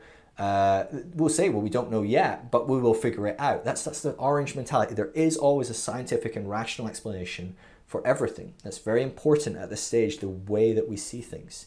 Um, Stage Orange will look at consciousness, right? So who are we? What what is observing me? Um, they look at it as the brain. It's the brain, right? You could cut brain out and you'd have consciousness. Um, so where other people at different stages will go, well, who is observing the brain, right? Who who when I have a thought about a thought, who is doing the observing of the thought? What is is there a, a thing beyond just my thoughts in my brain? Or is my even a thought in the brain is the brain a slave to something beyond that to something bigger than that? Or am i just a bunch of atoms bouncing around inside a, a shell of atoms? Um, and so generally speaking that's what stage orange would believe. Yeah well yeah it's just some electronic impulses in a brain uh, that has evolved to just uh, control this human body that would feed itself so that it can keep living it's, it's you're just a bunch of cells that, that have just evolved into a more evolved uh, and um, advanced system. Uh, and so, very, very cold, clinical, um, tangible, um, objective, observable. These are all things that, that Stage Orange deeply value. Um, if it's not quantifiable, it just isn't real. Um, knowledge, uh, so just like it acquires possessions, and loves materialism and possessions. It loves knowledge. Stage Orange just loves information, as we said. Um, generally speaking, Stage Orange will dislike a lot of feminine traits, so it's very masculine. Now, that's not to say it's male or and it hates female. Uh, that can be how it, it, it, works at times, but I'm saying masculine and feminine as uh, traits. And so, if, if we apply how historically we look at certain traits like um, uh, weakness or love or compassion, mercy, tenderness. These are very feminine traits we've seen as, versus strength and might and rationality and, and things that, that are seen as more masculine traits. Now, plenty of women have these masculine traits and plenty of men have these feminine traits. But at stage orange, these feminine traits, whether they're held by a male or a female, are generally looked down upon. And so that's something that's um, important that we, that we understand that there's a predisposition to value masculine traits more at this stage. Um, and so you're not going to see much of a pushback against patriarchy, even though it starts to value individuals, even though we start to see women getting the vote, even though we start to see the, the dissolving of um, the abolition of slavery and things like that because of stage orange, you're not going to see too much um, of a, a, pushback against. Uh, patriarchy. You're not going to see a huge rise in feminism. The rise in feminism you're going to see at this stage of stage orange is very individually feminist. It's not about women in general, it's about me, a woman. How dare you put me down? I should be successful. And there is room for a successful female because, generally speaking, a successful female at this stage looks like very alpha, quote unquote looks like masculine right? Looks strong and confident and and it takes power and it's and it's it's knowledgeable and it, right? These are the values that are very much held at stage orange and that's okay because those are all masculine traits. But a successful woman at this stage is not seen as a woman that uh, you know nurtures and cares and looks after children perhaps or something like that. That's that's not going to be successful. Um, it might be seen as the role of a woman but it's not going to look like success um, and so, generally speaking, at this stage, uh, a powerful woman that becomes a businesswoman will be looked on more, uh, uh, more uh, positively than a woman that stays at home and looks after children. That's that's that's less uh, valuable and, and, interesting. So, um, women that are very orange won't always look like men that are orange because maybe they do have more feminine traits uh, to some degree, but they will often have a lot of these traits. So they, they may be very uh, success driven. They may like want lots of possessions, maybe very materialistic. May that celebrity culture. They may want to develop businesses. They may be really into self help, um, growing. They may be very into feminism, but very much in a what about me um, perspective. Um, but women will generally go through stage orange quicker than men because stage orange is less um, supportive of women than stage orange uh, than, than stage green is. So there's going to be a natural progression to move into green. So this is a benefit for some women is you're naturally going to grow through orange easier, but you're also going to struggle to uh, to stay uh, to move into orange from stage blue. So it, it, it's uh, whether you're actually better off or not is a big question, but you, you, you will lean more towards green because green starts to embrace a lot of the feminine sides. Um, Orange does help people, so it loves, uh, it, it does believe in individuals and it believes that everyone is important. So it, it does help people, but it's generally doing it at a distance. It doesn't like to get too involved. So it will fund missionaries, but generally speaking, it won't go as a missionary. It will, um, you know, uh, it will build an app that helps someone in another country or it will start a business that, that helps uh, people in another country. But again it's very mindset of building an app which will develop me money or be successful or I'll build a business that can help other people in different countries but i'm going to be successful. My business is going to grow and make lots of money. Um, it doesn't like having to get down and dirty um, uh, and requiring too much compassion or empathy um, orange is very hedonistic, again, because it's very individual. It loves uh, entertainment. So while blue demonized a lot of entertainment, um, orange loves it. It loves it binging Netflix. It loves going out. It loves drinking and, and all sorts of different excessive activities because it's very hedonistic. Okay, not saying good or bad in any different ways, but just is. Um, it in Orange, we'll start to see a rise in comedy uh, people speaking out against the system, having a laugh, enjoying that. We'll see a lot of vulgarity and um, and cursing. So you'll see a lot of people starting to curse and swear that never used to. Um, yeah, so let's let's move on from the traits. Now I hope you're realizing I'm spending a lot of time on this um, because it's an important stage for us. So this is going to be longer. It's going to be more in depth. You're welcome to stop it, pause it, to think about it, contemplate it, go away for a day, come back.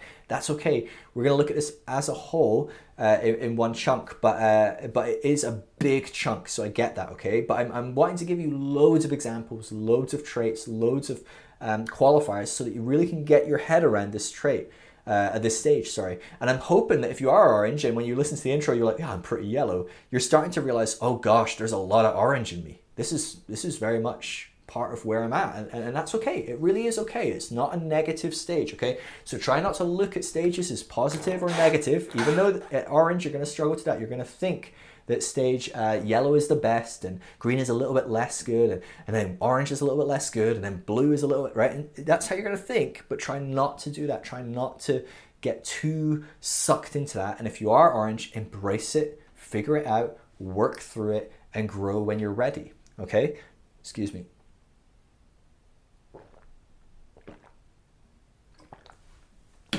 right. So let's look at some examples okay? So how does this actually work out?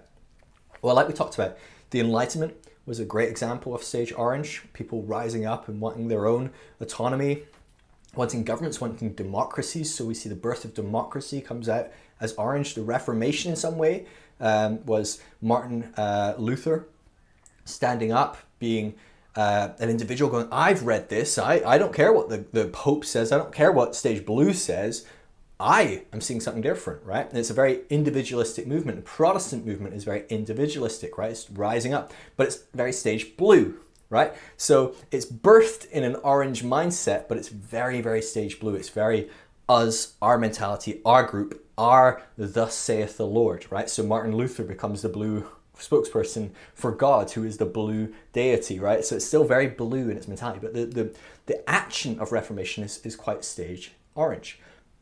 Wall Street, obviously, very orange, right? You think of the Wolf of Wall Street, the characters in that, right? They're just the sheer excess, not even able to spend their money, just wild, very, very orange. All about success, all about money, all about possessions. Um, scientists, very stage orange, very rational, all about science, all about what do I perceive. Um, the middle class, generally speaking, will be very orange um, because it's working for them. Right, the lower class, it's not maybe as working as much, um, and so it might become an, a pipe dream or an idealistic dream to escape the lower class, but the middle class, it works for. And, and so orange is kind of just accepted. Oh, it does work, doesn't it? And it fails to see its privilege. It fails to look at the lower class and see that it's not working. They just see the lower class as people that aren't working hard enough. Um, market capitalism, we talked a lot about capitalism and libertarianism. Um, very stage orange, uh, you know, the, the, the liberal self interest kind of concept. Um, most of the world's uh, the civilized world, the Western world, the Western Europe, uh, North America, most of those institutions are going to be modern. Okay.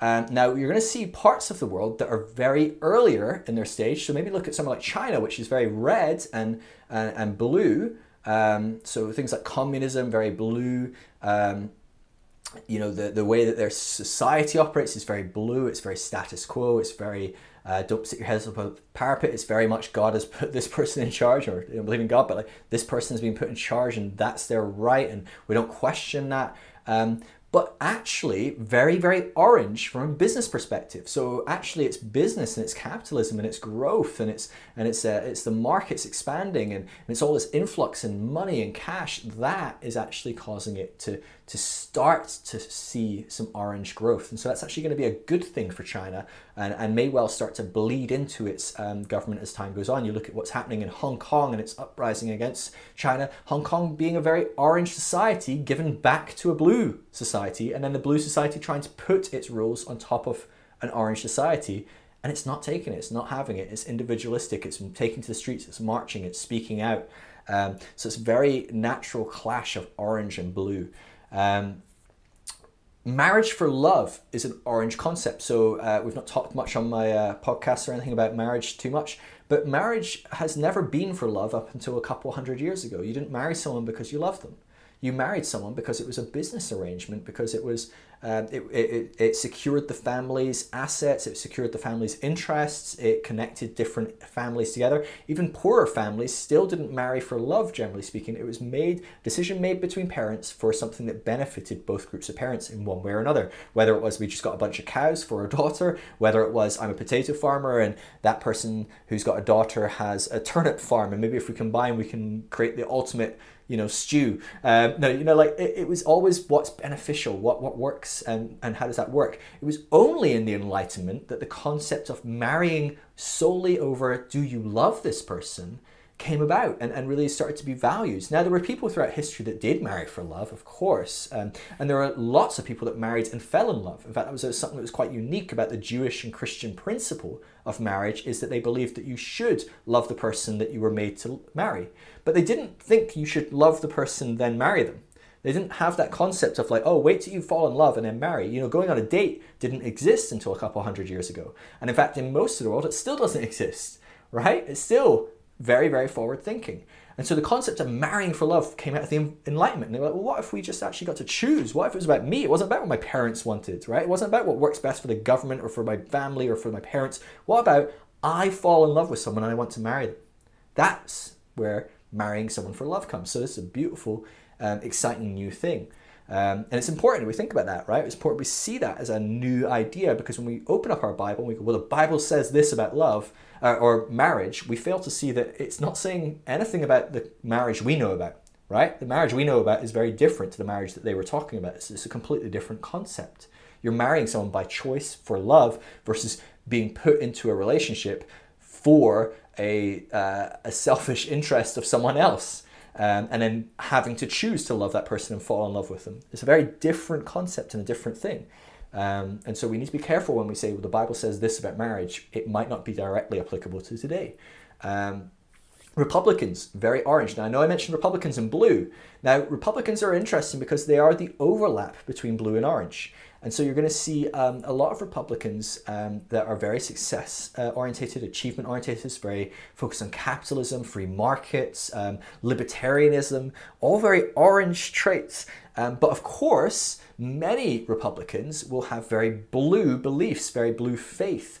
Um, and, and believe in a blue civilization, a structure in many ways. Now, what's interesting is many Republican leaders, generally speaking, don't have a blue faith, but they will pretend to or play up to because they know that a blue person will vote every day for someone that says you believe what they believe and you will uphold what they believe.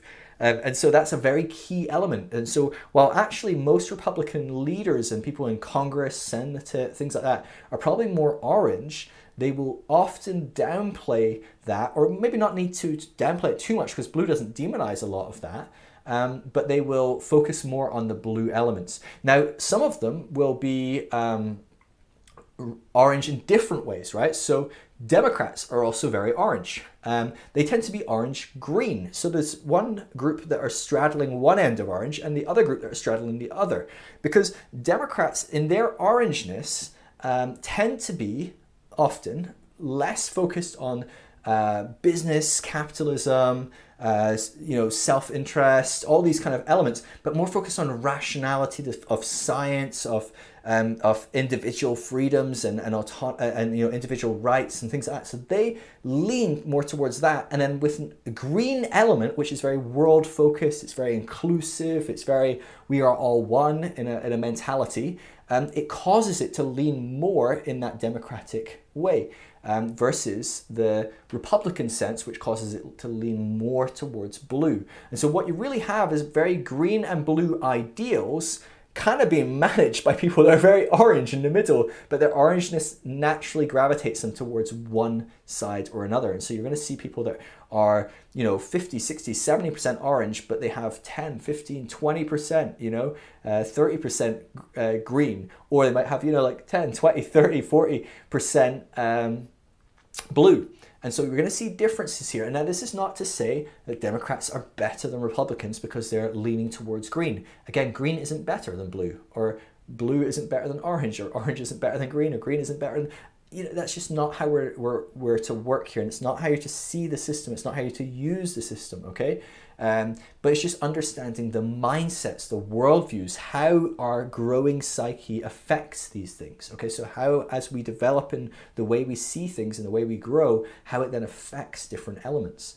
Um, so, of course, you know, uh, uh, someone that's at stage green. Uh, might have a more developed outlook on the world and how things work than someone that's at stage uh, red. But the truth is, a stage green government would be horrific for a group of people that are at stage red. And so, actually, we don't want that necessarily. The ideal, of course, would be to have people that are in charge that are at stage yellow who understand the spiral, understand different people at different stages, want the best for every person at every stage. They don't want the best for stage yellow, that's irrelevant to them. They want the best for every stage. So, what's best for stage yellow, if it's not best for stage blue, is put to the side and we figure out something that's best for all of us. Um, that's a stage yellow mentality, and that's, of course, why that sort of leader would be ideal. Um, but that's going to be very hard to do, uh, generally speaking, because those types of people tend to sit to the background, tend to work behind the scenes, um, tend not to rise to the front. Um, anyway, we're getting ahead of ourselves, but um, stage uh, orange. We were talking about Republicans and Democrats, both very orange. Um, you are a great example, probably, of stage orange. You probably have a lot of orange in you. Uh, deconstructors, de- uh, deconstructionists, you know, deconstructionism um, the process of deconstructing in your faith is very, very orange. It's starting to think for yourself, it's starting to use rationality, it's maybe applying science, it's looking at the Bible critically, not just. Uh, you know, with an open mind to God uh, speaking through it, but actually with a critical lens of going, well, what does it actually say? And does that actually mean something that is true? Or is actually incorrect? Is there incorrect elements to the Bible? That's very orange uh, approach to the Bible.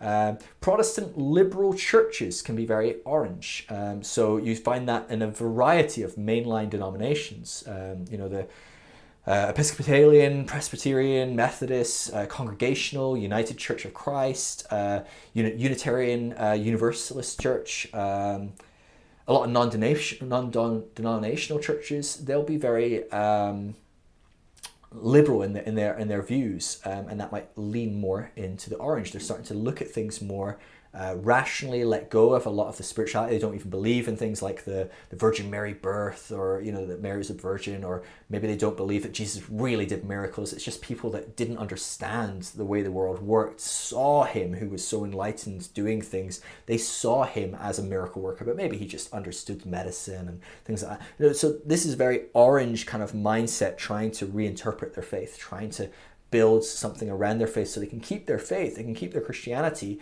but they can see it from a very orange perspective, from an orange worldview. Um, mega churches are very interesting, right? Because generally speaking, they will believe very blue. Okay, so generally speaking, a big church like um, Hillsong, Bethel, Jesus Culture, you know, these big churches, uh, and I could name them all day, you know, it's just a few examples, I'm not trying to beat up on them, are very blue in the way they believe, uh, the way they vote, the way they think, the way they read the Bible, the way they connect with God, but they're very orange in the way they do church. And so they are all about excellence. They're all about it being the best. They're all about being successful and achieving something. They're quite self helpy, right? A lot of Christians criticize these kind of movements, like people like Joel Osteen, because he's too self helpy. He's too about like he's not he's not really uh, you know doing enough Bible work with real Bible study. He's just giving you a self help talk. So that's very orange. Uh, uh, it's, it's blue criticizing an orange perspective, but it's also orange in its capitalistic sense, right? So if you want to listen to this week's sermon, well, you've got to buy it on CD or you know subscribe to our online service or something like that, right? So there's there's there's very much uh, that dynamic. I remember uh, talking to a mega church recently, and, and, they had a great resource for people that needed help. It was a it was um, a, a kind of counseling service, and I knew that they were some of the best that there are and, and this person was really struggling. And I, I got in touch with them. I said, Look, I've got someone I'm working with. They're really, really struggling. And in this area, I know that you're probably some of the best people that could work with him. You probably believe very similar to him, even though we believe differently. You probably believe very much where this guy is. Would you be able to help him? Would you be able to reach out? He's really struggling. He's, he's in a bad place. And um, they said, Yeah, here's a list to uh, our services and how much they cost. Have him get in touch. And I was kind of blown away because this guy just, he has no money. He's, he's in a really hard way. And I said to him, look, he, he doesn't have any money. And they're like, oh, we're really sorry. And that was the response. We're really sorry. He has no money. We can't help him. Very capitalistic, very um, money driven, very financially uh, driven, very orange. Okay, now I'm not saying every church that has these mentalities. I'm sure some churches would have gone, "Oh, that's no problem. We have some mechanism for you know giving him free help, and we'll pay the counselors through some other fund, you know, through some other donation or process, or who knows, right?" So I'm not saying that's across the board what all churches are like, uh, not at all, and I'm not saying every mega church is like that at all either. But generally speaking, this can be quite a, a key component to a lot of Christianity. There's a lot of criticism of the the business of American church. Um, and, and that's very common. It's very common here in Europe as well to some degree. There's a lot of business orientated church um, doing that kind of model. Um, now, I'm not saying people don't need paid. If you're counseling people for a living, you should get paid, right?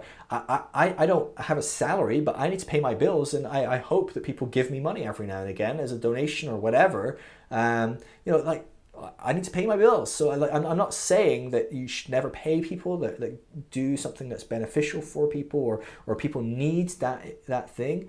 Um, it's something that I really wrestle with a lot of like how do I maintain everything I do for free but still manage to you know put food on the table and keep a roof over my head those are real practical concerns so how do you do that so I'm not saying it's easy I'm not saying it's simple but um, and, and, people that are at stage orange, their conclusion is going to be, well, we'll charge. We'll, we'll, charge for things, right? We charge in the world for, you know, an accountancy service, or if you were to go get counseling in the world, you'd pay. So why not get paid? Uh, why not pay for counseling service in a church? Um, and that's okay. It's really okay. Uh, that's the stage that they're at, and that's how they function, and that's how they think. Um, but it's just another way it works. And the New Atheists, that's a very orange movement, right? So Richard Dawkins, Sam Harris, uh, Christopher Hitchens, very, very orange. Now, Sam Harris is an interesting one, but I don't want to go into too much because he, he does have some green leanings, but very orange as a whole in there, very hyper rationality, very anti God, very uh, very atheistic tendencies.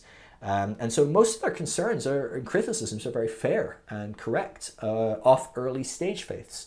But like Orange uh, can often do, it, it loses the nuance of post rational spirituality. So its criticism of all spirituality is really just a criticism of pre-rational spirituality, and it fails to recognize that post-spiritual ration, uh, post-rational spirituality isn't that.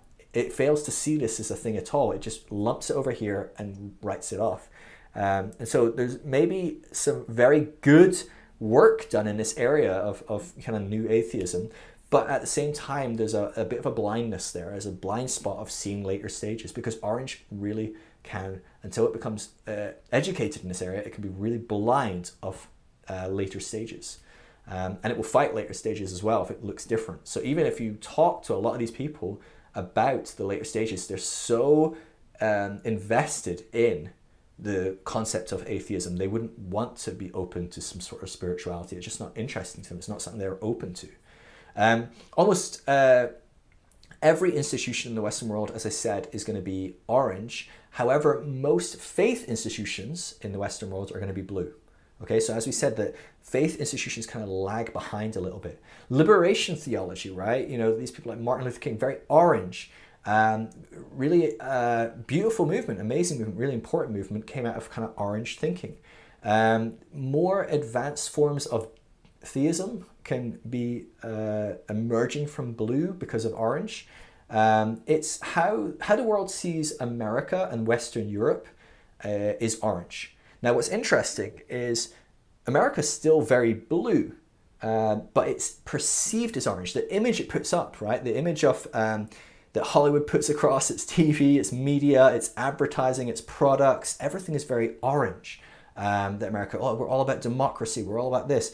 Now, the people might be behind the scenes going, oh, what's happening to the society? It's becoming too materialistic, or oh, you know, it only if only we could be more, all go back to living in small villages and you know having a local farmer, and you know we all knew each other, and the person that was in charge was picked by God, and you know that that might be the mentality behind the scenes, but from the front. It's very orange. That's how it's perceived. So, generally speaking, if, if you're asking for a perception of orange, um, America, Western Europe is a great picture uh, of orange. Now, Western Europe is probably going to look a lot more green in, in some ways. It's, it's going to start to skew more green um, as time goes on, but it already is appearing more green. And especially to people in America, they're going to look at Western Europe as, as green, not necessarily in a good way, right? Because it's a later stage. They're going to see it as backwards, they're going to see it as bad. Um, emerging China, like I mentioned, businesses, CEO, Manhattan, big oil, uh, the, the, banks, you know, advertising, libertarianism, uh, professional sports people, uh, high fashion. These kind of things are very orange. Hollywood, um, where Hollywood's quite interesting because a lot of the people in Hollywood, the celebrities, are, are quite green actually. They're very outspoken in, in their green beliefs and their views. Now, they're going to still be very orange. Uh, they're still getting paid tens of millions per film. They're still radically materialistic and all sorts of different elements, but it's starting to lean a little bit green with some different views and thoughts. Um, but Hollywood itself is deeply orange. It doesn't give a crap what it puts on the TV. It wants money, and it will put across anything that will make it money. Um, and so, very, very orange mentality. The people uh, in Hollywood, you know, you look at the Harvey Weinsteins and things like that, very, very orange, maybe even red uh, in some ways, uh, like things like Harvey Weinstein, very red mentality. I'll take what I want, I'll manipulate, I'll abuse. Um, but that can be a bit of an overlap between that, between the, the red and the um, the orange, uh, without maybe fully integrating and growing through blue and, and bringing some healthy uh, bits through as we go. Um, the news media uh, is very, very orange. Uh, you know, it's the if it bleeds, it leads, right? We don't care if you've got a good story about good things, that doesn't matter. We want a story that's really going to grab people's attention, right? So the amount of good things that are happening in this world are kind of irrelevant to the news. What they want is they want the bad news because that's what grabs you, right? So it's very orange. It's, you know, maybe better news would be a uh, more portrayal of everything. It might give us some really hopeful things. It might give us some excite, excuse me, exciting things to make us look forward to things, make us get excited, give us practical insight on how we can help the world as we see information, things like that. But that's not really what we want to talk about. We want to talk about doom and gloom, and we'll have big, um, you know, programs that are all about that. And and so we might look, um, you know, people that are very rooted in orange. Um, are maybe going to be often more conservative We'll often look at the, the liberal media and these these negative medias and they will badmouth them to the nth degree because they're so liberal. Now, some of the anchors might be leaning to green, but actually, the liberal media is still very, very orange. It doesn't really care about a liberal agenda. What it cares about is that there are some people that are liberal that will watch them. And so they're going to capitalize on that and make money. So actually, they don't care about green. They don't at all. They're still very orange. If their audience changed, they would change because they need to make money. That's what's driving them. So they only care about what can I get advertising for? How can I make money? How can I get as many eyes on the screen? And they have targeted that group. But it's um, it, be aware that, that we can think things are one thing, but they actually can often be something quite different. Um, and so media is a really interesting part of that uh, pastors and churches that monetize everything, as I said, life coaches, you know, people like that that are all about like, you know, the best you, how do you become the better you? All these adverts you see on Facebook about, you know, if you do my program, you'll be the best person, or here's like the five steps to being the best thing ever, or, you know, here's how to sell, uh, selling things, right? Because they tell you how to sell, but all they sell is their thing that's selling. You know, it's, it's this weird circular logic. I've made millions selling this book telling you how to sell. And it's like, okay, but I can't sell a book telling you how to sell because you already got one of those. So what am I supposed to sell? And do you know how to sell that? Um, and so there's all sorts of people that are out there doing these kind of things. Um, we mentioned, um, uh, you know, how it can outwork in females can be very uh, it can be moved through a lot quicker but generally speaking it's it's the ceos it's the business people it's a lot of these things that we're talking about you know media um, they have female pastors at stage orange that's not a problem um, but it also can look like the quote-unquote trophy wife right because this is a, a woman that needs success so they'll find the most successful husband because in this culture i still need to be married i still need to have kids that's what it is to be a, a okay woman, a, a good woman, a successful woman, or whatever it is to be married and have kids. But I want to have the most successful husband so I can have the most things. I can have the biggest house. I can have a nice car. I can buy really nice products, have branded things. Um, it's going to be important how I look. That's very orange. You've got to look good. It's really, really important because that's what it's about. It's about how things appear. Um, so things like that, you know, the, the, phrase is awful, the kind of trophy wife, but we all know what we're talking about and how people can see that and how certain people see that and, and go after that. Um, that can be how it manifests in, in some in some women. Um, and we see this a lot in churches actually. You see a lot of the uh, the pastors, they have this, you know, the perfect wife that's, you know, just looks nice and smiles but never actually says anything. Or if they do say anything, they kind of give a soundbite and they kind of quickly go and sit in their seat and don't really do much. And they're just there to show how powerful and successful the husband is. And they don't really have a life themselves. And it's, it's, awful. But, um, but it is what it is. And it is the stage that people are at. And they don't know how to be anything else. And so it's an okay stage and it's even a good stage for people to be at in a sense. Um, Okay, so it's really hard for me to get my head around because I am still very orange, and even my green side doesn't like that. Even more, it doesn't like that. Um, but the part of me that's slowly starting to emerge into yellow is going, that's what has to be. It is what it is. Um, used car salesman, you know, oh, sex education is a great one. Okay, so um, you know, stage orange because it starts to value rationality and science. It really wants to see sex education in schools because it knows if we teach sex education, kids start having sex two years later. That's the data on that. If we stop teaching them sex, if we teach them abstin- abs- abstinence, um, they actually start having sex two years earlier than kids that are getting sex education. We also know that pregnancies go rapidly down the more education there is. Um, and so Orange tends to lean much more towards having healthy sex education, having uh, pro choice. Whether Orange believes that abortion is good or not, um, I, have I've never personally met many uh, people at Stage Orange that believe abortion is good or want abortions, um, but I know many people at Stage Orange who know that actually if we have pro life um, leaders and government officials in charge, abortion rapidly drops. It goes down. In fact, the numbers have gone down ever since Roe v. Wade. Um, uh, the whole time they've gone down. Um, and it's because people are being more educated, they're given more tools, they're given contraception. Um, that's that's an orange perspective. Is they're going to look at the data, right? They're making a decision based on data. Blue can't do that. Blue can't look at the data because you've said that you allow some people to be aborted. That is it. You're killing someone. So that's it. The Bible says murder. That's murder. So we're no, we're just not going to do it. Whether it means that less people are murdered, we don't care. We'll pick the thing which makes more people murdered, but in principle is about murdering no one. That's what we're picking because that's the way it is. Um, now, obviously, we could have some really healthy yellow here, talking to both groups, trying to help both groups see both sides, and how can we create some overlap here, right? How can we create some overlap where we could maybe um, hold something that, that is uh, uh, that would please the blue, which would make um, abortion not so easy to get or, or, or impossible, quote unquote, maybe even, um, but would appease other groups where it was giving people sex education, it was helping people with contraception, it was teaching them how it worked, and, and, and trying to, uh, you know, uh, limit things like that, stop STDs and all these things. So there's there's different nuances that can be applied. When you start to have a yellow perspective and you see the stages, you can start to work within the different stages and try and uh, cross pollinate and blend different points to try and make progress. Um, but that's really hard to do for someone at blue who just demonizes the, the, stage orange and beyond. But even stage orange will demonize stage blue. And so we're just going to have this clash over and over and over over strong polarizing issues, which of course, you know, something like abortion is deeply polarizing because you have a group of people that um, are all about individual freedoms going, you are absolutely against individual freedoms and you're not even looking at the data. You're totally irrational. So they're getting really upset. But the other group are going, you're killing babies, right? If you think uh, about Stage Blue, they literally believe, uh, whether you believe it or not, they believe that, that, that a life is being murdered every time there is um, some post conception uh, termination. So they believe that millions and millions of babies are being terminated. Of course they're passionate. Of course they're standing up. You would be a terrible person if you weren't standing up about millions of babies being killed, right?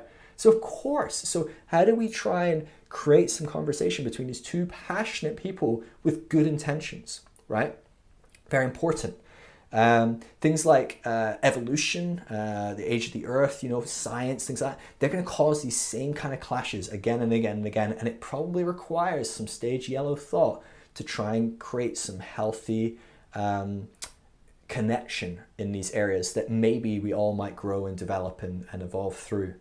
Um, Stage orange is the first stage where an eye for an eye, a tooth for a tooth truly comes in because we genuinely believe in equality and and uh, individual freedoms. Okay, um, so that's really important that we we start to see those dynamics coming into play. Um, just gonna see how I'm getting on. Gosh, this is uh, this is adding up, but we'll get there. Right, let's look at the Christian effects. So how does this actually affect Christianity and our faith? Okay, so the Bible. How do stage orange people perceive the Bible? Well, stage orange people are going to struggle to reconcile the Bible to science and rationality, especially if the Bible has been read very irrationally in the past. So, certain groups and denominations will read the Bible differently anyway. But if you're coming from certain groups that are very rigid, very hard, uh, and black and white about how to read the Bible, they are going to really, really struggle uh, when they are exposed to science and rationality, and they're going to swing hard away from the Bible. So you're going to look at um, uh, the Bible very negatively, right? So you're going to start to view it with suspicion, and uh, you're going to see it as an old-fashioned text, and it's dated, and it just doesn't make sense. It's not written for our time. It's not written by people that understand anything. They're not rational. They're not scientific. Um, so generally speaking, at Stage Orange, the Bible is discarded, and uh, if not discarded, it is radically reinterpreted, right? So it's got to have some radical reinterpretation. Um, one way to look at that might be uh, you could go watch my series on Is God Really Good? And I look at is there ways to radically interpret the Bible? And I actually think that Jesus radically reinterpreted the Bible for uh, the Jews. Um, but generally speaking, if, if you can't radically reinterpret it, you're going to struggle to reconcile things like the Old Testament and New Testament, which are totally irrational when put together. They don't make sense rationally. It's really hard to have a rational product that fits this. Now, there are some different models. There's a covenantal model and things like that, and the grace movement and things like that. They'll, they'll make them kind of work, kind of. But if you start digging more and more, it just falls apart. It doesn't work. And so it requires radical reinterpretation or completely being discarded. And that's what Orange will tend to do. they will see the Bible generally as a big blend of fact, because some facts are there, uh, myth, uh, legend, fantasy, and some wisdom. And so they'll, they'll, they'll see a whole mix there and they'll pick and choose how they approach it. Um, now, that's not to say they're picking and choosing based on arbitrary things. They're trying to be very rational. So you'll see people at Stage Orange being rational about how they read things. So they'll go, "Oh, well, this is a poem. It's myth. It's written as myth, so it's going to have truth in it, but it's not going to be factual, as in it actually happened." So that's how I need to read this. You know, so they're rationally trying to perceive what kind of literature it is and how to read it. Um, but generally speaking, the Bible is a very problematic area for most people that are in Stage Orange. Um, Excuse me, I'm just going to get a drink.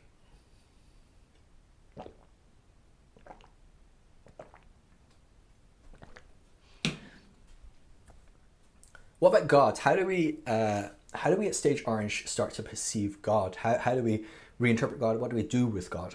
Well, first of all, there's a rejection of a God that is apart from creation. That, that, that God tends to just be dis, disproved and thrown away almost immediately um, we begin to see stage orange will tend to see God if if it embraces God as panentheistic.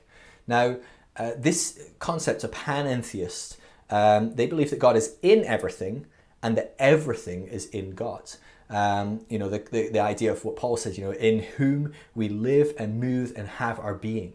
Um, or Jesus saying, you know, if you've seen me, you've seen God. But then he also says that God is greater so yes, in Jesus is the fullness of God, but there's actually a greater reality of God as well. You know, you know, John. Uh, I think it's John 14, uh, 9 and John 14, 28 for those of you that are blue. Um, let's look at a definition of this panentheist. Okay, so you've got theism, which believes that God is over there. So there's a person, this thing, a guy with a beard kind of thing called God. And that's what theists believe. And that's very um, common in the earlier stages to believe in theist. Well, it's largely a blue theory is, is, is this theist uh, position, but but in Christianity and Judaism, uh, we have a theist position as well, uh, even in purple and, and red. Um, now, pantheism, excuse me, believes that everything is God. God is everything. So, uh, you know, God is this camera that I'm looking at. God is me. God is the uh, the, the house across the road there. God is the floor I'm standing on. God is the sheep that's walking in the field. You know, God is in everything. Um, now, panentheism is a very important distinction, and often um, people that are theists will go, "Oh, so you're just pantheists, so it's just um, that everything is God," and, and and they'll get very upset because obviously that's a very heretical position for um, people that are Christian or, or Jew, Jewish or even Islamic, a lot of theists will find that deeply heretical. Now, pan, panentheism does not believe that everything is God, but they believe that everything is made up of God, that God is within everything, He's holding everything together, that everything contains God, right? So that rock on the floor is full of God. God is in that rock, but He's in the window in front of me, He's in the camera, He's in me, He's in everything, right? He's absolutely in everything. But it believes that um, that God is beyond everything as well. So God isn't just in things, but He's beyond things. So it, there's a whole universe in which God permeates every single atom and cell that makes the universe. But God is also outside the universe, right? So if we see the universe as a circle, He is the circle that is around the circle. You know, just much like the, the spiral example of circles within circles. God is bigger and greater. Um, and so in God there are um, there are multi persons, right? So there's the, the the there's generally speaking in panentheism, there's the the person of God, there's the the being that is everywhere that is God, and then there's the God within. Uh, that God is, is resides within us, and so God is all of these things at once. Now, at Stage Orange, Stage Orange loves um, a couple of those points. Stage Orange loves the God that is in everything, and they love the God that is within them, because of course it's all about individual freedom and power, but it struggles with the God that is the second person, the, the, the person that you look at, the old man with the beard. They really struggle with that dynamic because that is largely what they're rejecting. They've walked out of theism and they're coming into something new. So they struggle with that concept, and that's going to have a knock on effect in prayer and worship and how they view things. It's going to really um, knock them.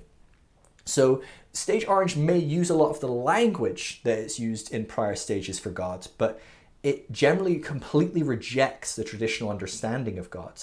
Um, and so God is uh, God moves from a second person to a third person, right? Uh, and, and it's, it's something that instead of having a relationship with, it's something that's studied and reflected upon, right? It's very intellectual God at this stage. Uh, stage Orange overly intellectualizes and thinks and rationalizes, um, and that's its, and that's the good of Stage Orange, and it's the negative of Stage Orange. It's very natural. Um, it's uh, language. So words for God often trans uh, shift as well at this stage. So we go from uh, people calling God God or Father to maybe the divine or the ground of all being or the sacred. Um, you know, that kind of language is often used for God at this stage. Now, what about Jesus? Jesus is uh, primarily seen as a historical figure. Um, and so at this stage, uh, stage orange really struggles to recognize Jesus as this the individual God, the, the second person uh, picture of God. Um, again, they struggle with that relationship dynamic at this stage. So he's seen as an extraordinary human being with incredible teachings and great wisdom and love. Um, they tend to often doubt uh, what we can truly know about Jesus because they doubt a lot of the Bible. So they'll look at a lot of historical records and tradition and all that. And, and so there will generally be an acceptance of Jesus, but there's a skepticism as well of how much of it is true, especially the, the account in the Bible. So Stage Orange really wrestles with that. Now, again, not all Stage Orange believe all the different things I'm going to say here, but it's just some generalities of how some people at Stage Orange are going to interact and, and struggle. Because um, reason tells us at this stage that we need Jesus to have a church, right? You need Jesus for Christianity. You can't have Christianity without Jesus. But we don't really know what to do with this person of Jesus because we, we're struggling. We don't really have the relationship with Jesus, quote unquote, that we had before um, because we struggle with the relational aspect of connecting with God. And we don't know too much how we can trust the historicity of Jesus because we're not sure about the, the historicity of the Bible and things like that. Now, of course, if Stage Orange gets really rational and starts looking into, you know, how reliable is the historical witness of Jesus and things like that, they can often come to a place where they truly do uh, embrace a lot more of the historic historical accuracy of Jesus and things like that. So it's not always going to be that way, but generally people are really struggling with these dynamics, and and that in, problem with relationship is a is a huge part of this. Um, what about uh, prayer and worship? Well, obviously, because we're starting to connect with a God that we don't see as a second person, as we don't have this relationship, this interaction uh, with a person, uh, a personal God, prayer and worship becomes very problematic at stage orange and it's going to be some of the hardest stuff to navigate because at earlier stages prayer and worship is what tethers you to your faith. It's really it's a key part of what keeps you alive and relating to your god and feeling that you have purpose in this world. You know the bible and prayer and worship these are all real key ways you connect with a real god. Now suddenly you lose that very tangible person that is god you struggle well who am i praying to who am I worshiping? What what am I worshiping? How does that work, right? Um, and so generally, it's going to have to be reinterpreted and re. Um, it's going to have to be understood in new ways. And so you'll see a, a merging of uh, meditation, contemplation, reflection as key ways to pray and connect with God. It's, it's very inner focus. It's very um, it's very intellectual, the contemplation and things like that, reflecting. Um, but generally speaking, people at Orange are going to struggle to pray for healing and supernatural intervention, of course, because they don't know well this person going to interact. They don't know if they believe in the supernatural. It's not very rational. How scientific is it? So a lot of uh, problematic elements with that. They're really struggling to connect. Um, baptism, communion, they cease to be uh, mystical and spiritual and become quite symbolic. There's just a, a symbol of a, of a thing that's happened. Um, generally speaking, um, you're going to look at uh, prayers can at best for some of people at stage orange as simply like uplifting thoughts you know?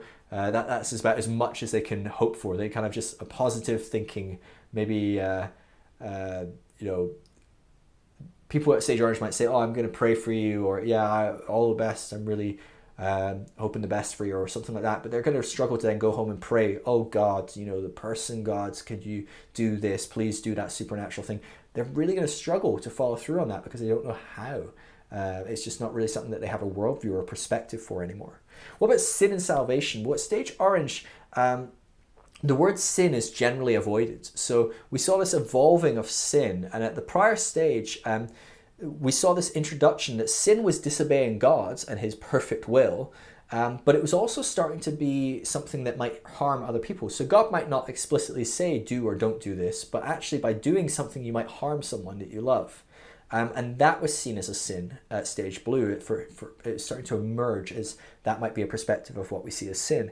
Well, at stage orange, we, we see this come to its full fruition. Um, so it's a lot less about disobeying um, God's perfect will um, because God is seen much less as a person that has individual will and, and has a list of requirements from you, but it's much more something that does harm to yourself or others. Now, you see that individuality makes things that, well, sin is hurting me. That's important. So, like, sin is something that hurts me or it hurts other people that are also individuals. And so it shifts away from this, like, laundry list of rules to actually, well, does this cause harm to people? And if it doesn't cause harm to people, that's okay.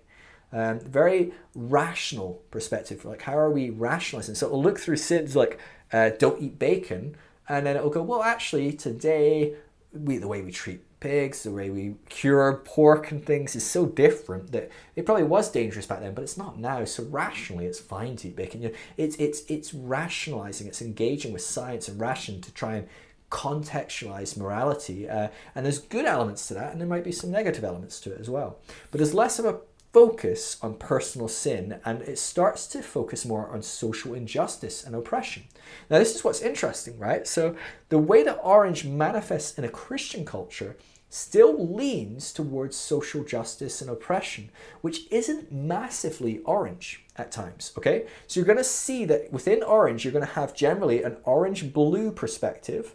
So, people that are orange in uh, in certain areas, maybe in how they view personal success and capitalism and wealth and things like that, they are going to lean still towards more blue because they haven't been challenged in the way that they see God through rationality and spiritual uh, and, and science and things like that. So they're still going to hold on to a lot of that and they're just going to be driven orange through finance and wealth and success and self-help and that kind of element but the people that are being rationally driven by science and rationality and things like that, um, they, as Christians, are more likely to be less focused on the materialism and the possessions and the finance and the, the wealth. And they're going to actually lean into maybe green. This actually might be a key part for them to start to shift into green. Um, now, you can be bits and pieces of different colors, like I said. So this is going to be um, part of how this all works out as well. But generally speaking, for Christians, they're going to focus on, when we talk about sin, we're going to focus on social injustice and oppression. Um, as far as salvation, at stage orange, generally speaking, people are going to see, again, not people that are leaning towards blue in their faith, but in their faith, they're orange. Um, they're going to generally see all as saved if we need saved at all. So that some people might have deconstructed their faith to the point where they don't believe we really need saved from something. Well, they are going to see people as saved in general or just accepted or being one with God. So, generally speaking, all people will go to heaven if there is a heaven. So, what about heaven and hell? Well, we cannot be sure of an afterlife. Rationally, scientifically, we do not know about an afterlife. So, heaven and hell are largely put to the side. Um, we may cease to be but that's okay for someone that's at stage orange. They're, they're going to wrestle with that, they're going to struggle with that, they're going to work through that. It's going to be a really hard process to go from living solely for the afterlife and not for the now to suddenly realizing, oh, it's all now and there might not be an afterlife at all. It's, that's a total pendulum swing, right? So we're going to see um, some evolved positions on this as we go through this. But right now, at stage orange, there's going to be a real struggle to believe in an afterlife. Um, however, there may well be an afterlife, and there is an openness to that to some degree. But that openness is really only going to start to open up as you start to shift towards green. Um, hell is not a afterlife destination for most people at this stage, but it's a state in which people um, exist now. They create with their lack of love and justice towards another, and they live in in poverty and and and, and suffering. Right. So hell is often seen at this stage as the opposite of success and and being healthy and being loved and being uh, provided for, and things like that. So hell is right now suffering, and heaven is almost right now not suffering. Um, that can be how things are perceived. So the kingdom of heaven at this stage um, is a very important present reality. So it goes from earlier stages being later, and we might bring some of it into now. At Orange, the kingdom of heaven becomes a reality now, right? So much like hell can be experienced now, heaven can be right now. When we remove um, the, the spiritual and mystical elements from Jesus, we're left with a, a radical challenge to love, um, particularly the vulnerable and oppressed. So at Stage Orange, there's going to be this radical focus on the poor, widows, suffering. There's going to be a, a, focus on trying to create more equality. And this is really pushing Stage Orange towards Stage Green. It's very hard for Christians um, to stay Christian in Orange. So if you if you stay within Christianity, you're going to be naturally pushed into movements that are leaning more orange um, because they they naturally push you towards uh, thinking of others, thinking of your neighbor, thinking of um, thinking of the poor, the disadvantaged, even loving your enemy to some degree. Um, so it's very focused on social justice, on liberation from oppression, um, particularly in this world, not the next. What about the mystical? Well, as we said, there is no mystical. It's just considered as completely irrational. So it's thrown out at this stage. You're not going to see um, many charismatics or Pentecostals survive the orange stage. They're going to struggle to get through. They're going to start doubting all their prior experiences. They're going to start to rationalize what they saw. They might hold on a little bit. What you might find sometimes is people that have come through charismatic and Pentecostal experiences that have such profound experiences, such radical altered state experiences, or maybe uh, saw such radical healings, they're going to struggle to stay in orange without going through uh, to some green leaning uh, Christianity because they're gonna they're gonna need some answer for their mystical elements. So they're gonna dig deep in orange and ultimately find the end of it because if they can't get to some answer, if orange can't find an answer for their mystical experiences, their altered states, their radical healing, if they just keep hitting the ceiling of orange, they're gonna burst through that and into green where they might start to again see some exploration of spirituality. And so, actually, often what I see is people that are in these more supernatural focused movements tend to go through orange quite quickly at times. Um, it's certainly in that area. Now, in lots of other areas, they need to take their time, work through, and there's no rushing any one part, but sometimes being uh, positioned in a certain way can allow you to grow through uh, certain stages quicker in certain areas. Um, generally speaking, though, you're going to chalk up mystical to hallucinations, magical thinking, giving some mystical answer to something that you didn't understand. Um, people in the past are seen as ignorant of science, delusional. Um, you know, they just mystified everything they couldn't explain. But ultimately, only observable and measurable truth is real. Um, cool. So that's how I can look at it in a lot of Christianity. Let's look at the pros, the cons, um, let's look at transformational dilemmas and then how we work with Stage Orange, and we'll wrap up. Okay, you're doing really well. First of all, let's look at some pros, okay? Because I do not want you to think that this stage is bad. Now, I mentioned a lot of negative things, but they're only negative because you perceive them as negative, or I perceive them as negative. They're ultimately just where people are. That is what they are, and that is what they need to go through to get through to the other stages, okay? So while ideally it wouldn't manifest in certain ways and we could help people grow in different ways to reach their ceilings sometimes that's just the path that people need to take it's how we need to go through um, so we have to get through our orange if we're ever going to grow and, and, become green so if you're green and you're looking at orange thinking gosh this is, i hate orange which green does green really demonizes orange um, that's okay it's you have to start accepting that orange is on the path it's on and it has to go through this that you yourself have gone through this to some degree at some point um, and that's just the way it has to go. So, what are some pros to Orange? Well, medical breakthroughs, right? Have you noticed that, you know, we all make it past the age of five these days mostly, right? Whereas just 100 years ago, one in five people died at birth. Um, you know, it's, it's, it's, it's astonishing to think how much medical breakthrough we have. How many people do you know have died of smallpox? You've never met someone that died of smallpox because it was eradicated decades and decades ago, right? And so this is the kind of thing that uh, Stage Orange can bring incredible medical breakthrough, right? More people survive today of cancer than ever before. Um, things like that. It's really important. Scientific discovery, medical breakthroughs, Um, they're, they're a fruit of stage orange. This, there's healthy uh, competition at stage orange, which is really good. We need to make sure we celebrate that because that's a healthy part of, of living in life is, is um, that camaraderie and that, that pushing one another to do better and be better. Um, we're encouraged to personally develop ourselves, right? So that self-help drive, that being the best we can be, being successful, achieving, those are good things to want to better ourselves and grow and develop. It's a really important thing at this stage. And, and, and when we transcend, hopefully we'll include that, right? Because that's something we definitely want to take with us. Um, Financial independence is a great thing that comes from the stage. So we start to learn to look after ourselves, to, to budget, to make money, to, to teach other people how to make money and how to look after themselves, how to um, claim some financial independence to, to, to make their way in the world. That's, that's really healthy and good. Um, there's essential deconstruction that happens at this stage. So, we, like I said, we look at um, becoming atheist and agnostic is really bad and we really beat it up on it and we, we say, oh, it's the worst thing ever. But actually, uh, deconstruction is an essential process that will open us up to further stages where we will reconstruct faith. And actually, these later stages of faith will not be able to be built on stage blue and before because blue and before has stuff that must be deconstructed and removed as we transcend and include in order for some of this stuff to be built. So it's actually really important that we go through the stages of deconstructing some of these beliefs.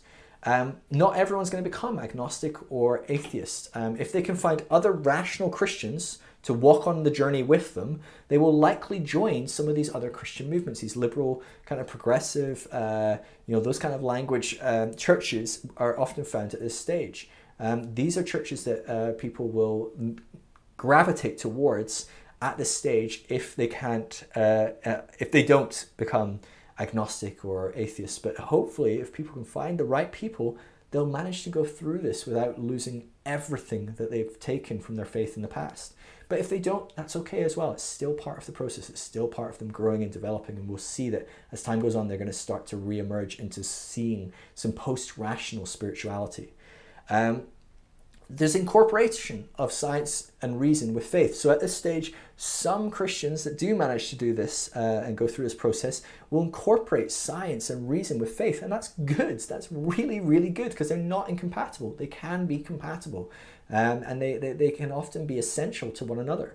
Um, and so that's really good. Um, Jesus in the Bible is studied historically rather than just taken at face value. That's good. It means that people are taking the Bible more seriously, that they're studying who this person of Jesus was, how did he impact this world. There's a lot of uh, good intellectual work done at this level that, that allows us to, to grow and develop. Um, and so we shouldn't poo poo that. That's really helpful and good. Um, we're encouraged to think for ourselves at this stage. That's amazing. That's beautiful. That's important, right? We no longer have uh, just uh, uh, switch off, put the blinders on, and just do whatever you're told. That doesn't exist at Stage Orange, and it's not going to exist as we move on. It's going to be left behind in the in the prior stages, and that's a really good progression and development. Um, and so, uh, make sure you value that and appreciate that, and bring that with you. Um, there's a strong so- focus on social justice being born at this stage, okay? Especially amongst people like Christians that are um, that that as they deconstruct their faith, some of the mystical elements and things like that, they're only left with social justice. So that's how they start to flourish out, and that's going to push you into stage green. But it's a really important thing that comes out of this stage is, is this concept of social justice, of, of equality, of individual rights, of individual autonomy. That's really, really um, important. P- treating people as human regardless of where they are right it's, it's the beginning of a world-centric phase a world-centric view um, and, and it pushes people towards green. It pushes people towards the, the postmodern stage, green. Um, and, and that is a very helpful and good thing. And so, like I said, like it's really key that uh, we, we, we embrace that, that we grab a hold of that. And and of course, there's all the technology that we've gained at this stage. There's loads of, I mean, there's tons of great stuff. I've said loads, so I, I won't I won't belabor it. But let me go through some cons, and I'm going to give you a lot of negatives, okay? Because this is my stage. I need to beat myself up a bit. Uh, I'm kind of joking, but we need to be reminded. No, there are limitations of stage orange, and we need to we need to find those limitations, work through those limitations, so we can so we can transcend and, and, and evolve beyond those limitations, finding solutions for those limitations and bringing the good with us. And so, what are the limitations of this stage? Because the truth is, to someone that's orange that's listened through to this so far, is probably going to go, Well, I like this stage. It's good. It works. Um, and the truth is, it probably does work, right? If you're watching me uh, in some position or another, you're probably doing okay, right? If you're sitting online watching some idiot for three hours talking about spiral dynamics, you're doing okay, um, you know. And so, stage orange is maybe working for you pretty well. Um, but what are some of the pro, the, the negatives? Sorry. Well, materialism, right? Materialism and greed um, and all the selfishness that can come from this stage, well, that can, uh, when taken to the extreme, this, these are just terrible qualities, right? And and uh, they, they don't benefit the world, they don't benefit others, they, they, they often don't benefit us, right? So, stage uh, orange, we fail to see that all this success and all this uh, materialism and all these possessions, they don't make us happier at the end of the day right? And it's only when we get that new thing that we have this burst of adrenaline and, and endorphins that make us feel better, and then we realize, oh, I actually don't feel any better though, right? A couple of days later, you go, oh, yeah, this new iPhone is feeling old already, right? Um, and so we, we have to understand that that's not necessarily going to make us any happier. Um, there's a reduction of values, right? At this stage, we start to um, we start to question everything. We start to reduce, uh, and and and and and there's like reductionism at its extreme, um, which is very rational, very scientific, of course. It seems scientific and rational, but what we do is we, we start to dissolve a lot of our values, right? Because we don't value the Bible, because we don't value these prior states that created all these kind of moral frameworks for us to live in. Well, a lot of Orange throws out some of these moral uh, frameworks. Some of it, it only finds value in success, but then when it succeeds, it doesn't feel good. And so it can feel quite meaningless, right? There's a lot of nihilism and meaninglessness at Orange. There's a lot of suicide at Orange. Suicide is a huge problem at stage Orange because um, there's a warped meaning of life, right? This this meaning of life isn't very uh, meaningful. There's a rejection of spirituality. Like I said, there's no nuance between pre uh, pre rationality and post rationality, and so it just it it, uh, it, it, ignores all types of spirituality, and and that can really um, hold orange back, and it can be a very negative element to to live in. Um, it's often got a lot of anger at stage orange. Stage orange gets very angry with stage green. Um, it doesn't like these these uh, these hippies, these liberals, but it gets very angry with these blue people as well. These these people that aren't thinking rationally, that are totally like just Christian, like you know, idiots. They don't think right. They're, they're not, smart, not educated, or whatever, right? So it's, it's got it's very angry and and and and it focuses on all these other stages and beating them up and proving them wrong, rather than being self-aware of its own issues and its own uh, problems. It's of course very self-centered. Uh, it's uh, it can be guilty of scientism, like I talked about earlier, right? So it could think that science is the only answer and has all the answer answers, um, but it fails to see that science itself is a subjective uh, process, right? The scientific process, uh, the scientific method, is still subjective method um, that that is still biased, right? So science can be biased. Science can still fail, and it can still be an ism. Um, and so that can be a real problem at stage orange, especially for people that are very scientific and very rational. Um, God and the Holy Bible gets replaced with science, um, which itself can be devoid of uh, good science, right? And so uh, it can then be unquestioned. And so the, the, unquestionable God is, or unquestionable Bible is replaced with unquestionable science. And we see that every time there's a new breakthrough in science, um, scientists all over the place gather around and get upset. Now, that's part of the scientific process, uh, or the scientific method is we try and disprove new theories to see if they stand up and they hold up. And of course, that's how it works. But often there's a blindness or there's a there's a real desire for it not to be true because people are um, are biased, right? So you see groups that have worked on a paper for seven years and they're just about to release it that says one thing, and then someone else comes out and says the exact opposite has been proven, and, and you go, well, I am pushed and I'm driven by my data and I want my data to be right. I don't want your data to be right because it means mine will be wrong. And it might mean that I'm biased somehow. And so there's a real agenda behind science sometimes, right? There's there's money interest in science. There's all sorts of things that can sometimes mean that science isn't this wholesale, must be trusted, always true, always perfect, never uh, questionable. That's not the case. And so Stage Orange can be really guilty of this, okay? So you need to be aware of that as you and, and of course, I'm not saying don't trust science, okay? So hear me right. But I'm just saying you need to be understand that there's not a, a uh, you don't replace the Bible with a scientist, right? Uh, modern churches uh, genuinely seek spiritual truth, but they've closed all doors to spiritual truth other than rationalism. Okay, so stages orange, uh, churches at stage orange at modern stage Um, they, they, they're seeking spiritual truth, but they're not seeking it holistically. They're not seeking it through every avenue. They're seeking it through one closed, uh, narrow perspective. And so it's like looking through a big long telescope at the world and you can't see what's close, you can't see what's around you. You have to look at a very uh, specific area. Um, and so uh, it can be really problematic. Um, there's very little difference at stage orange between God and good. And that's a, a real problem as well. There's an understanding that God is bigger um, than just what's good. Um, extreme skepticism can make people at stage orange very neurotic.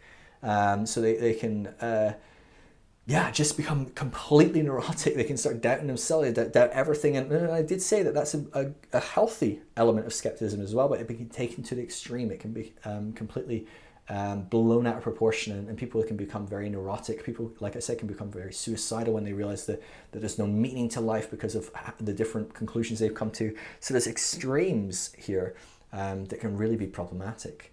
Um, environmental destruction is a big thing at Stage Orange because it doesn't care about the environment. It doesn't care about the long term. It cares about now, it cares about success, it cares about me, um, it cares about achieving stuff, um, and it sees the world as um, its personal uh, playground where it can just take what it wants, it can do what it wants, it can uh, um, rape and pillage whatever it wants for its own benefit, and it doesn't really think about the, the consequences of, oh, well, will this be here in 100 years if I keep doing this?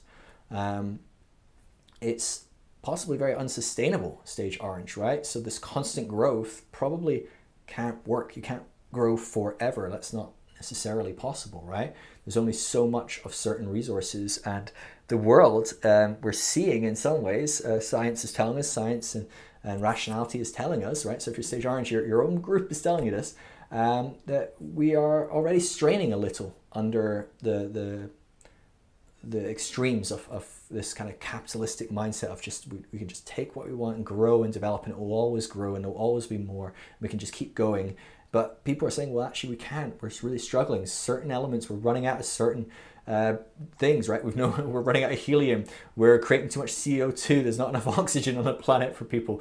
You know, it's it's it's getting bad. You know, the the, the sea levels are getting too warm. The, the fish, we're overfishing uh, the seas, and there's, there's a lot less fish than there's ever been, and, and things like that. Like we're, we're, we can't just keep fishing that way. We can't keep dumping the nets over the side when we're done with them, when they rip, because they're killing whales and they're polluting our seas. Um, and so it's really important that we start to see that. Um, capitalism becomes a religion at this stage as well. So you need to be careful that capitalism doesn't become your religion. You don't just look at everything through the lens of capitalism. You see this with um, Ayn Rand, like a great example, libertarianism, it, it, becomes just this blind, well, everything is seen through that concept of, well, if we just free markets and individuals, and if we just like work hard enough, well, that's just how everything works. And everything that isn't that, it's just demonized, right? And so it's this stage we see a real demonization of um, things like socialism. Um, and so, but this is a prime example of um, an inability to see other stages, especially those that are beyond, right? So um, socialism is actually, generally speaking, in, in its healthiest forms, a much later stage. It's green, right? So orange will ultimately move towards socialism. That's a natural progression. But orange can't see socialism and green. What it sees is communism and blue and, and, and weaker forms of socialism in its poorest forms, which are blue. And so it sees healthy models of socialism. So it sees a country that's very socialist and it's working very well, uh, like Norway, and it goes, oh no, that's, that's that's an exception. It doesn't count. It's not true. They're not really succeeding or whatever, right? And it just it, it ignores them, and then it finds socialistic models it doesn't like or communist models, and goes and it goes, oh yeah, like Venezuela. That says it's socialist. So that that's what will happen if we do socialism. Um, and so it's really important that we see. Um, the nuances here because there's a big difference between Venezuela and Norway, okay? And there's a whole host in between. Um, and again, we fail to see that a lot of our countries, right? So America fails to see that it's very socialist in a lot of ways. A lot of the things that work very well in America are socialist, and a lot of the things that work well for those that are the most um, outspoken about libertarianism and capitalism and, and um, free markets, they themselves benefit from socialist policies. They benefit from the tax cuts. They benefit from uh, you know all the uh, the bailouts and things like that. And so uh, we need to bear in mind that like the rich are uh, quite happy. The, the, this upper you know 400 people or so, you know, so the 0.001 percent, you know, they're very happy to enjoy socialism when it benefits them. Um, they're just not happy when it benefits everyone and it costs them. Um, and so we need to see there's nuances here and there's, there's things that don't always add up. And so this can be some of the extremes of, uh, of Stage Orange. Um, it's so rational, Stage Orange, that it, it struggles to comprehend things like philosophy, theology, metaphysical discussion. And that's going to hold it back from really engaging with, with the depths of reality, the, the, the, the deeper things in life than just the material and the, and the, and the, the possessions and, and all that kind of stuff. Um, think of uh, maybe tithing culture. It's very orange and it's very abusive. Um, so churches that teach, well, God said you have to give 10% of your income. Nowhere in the Bible does it say that. I've got a whole series on tithing about that.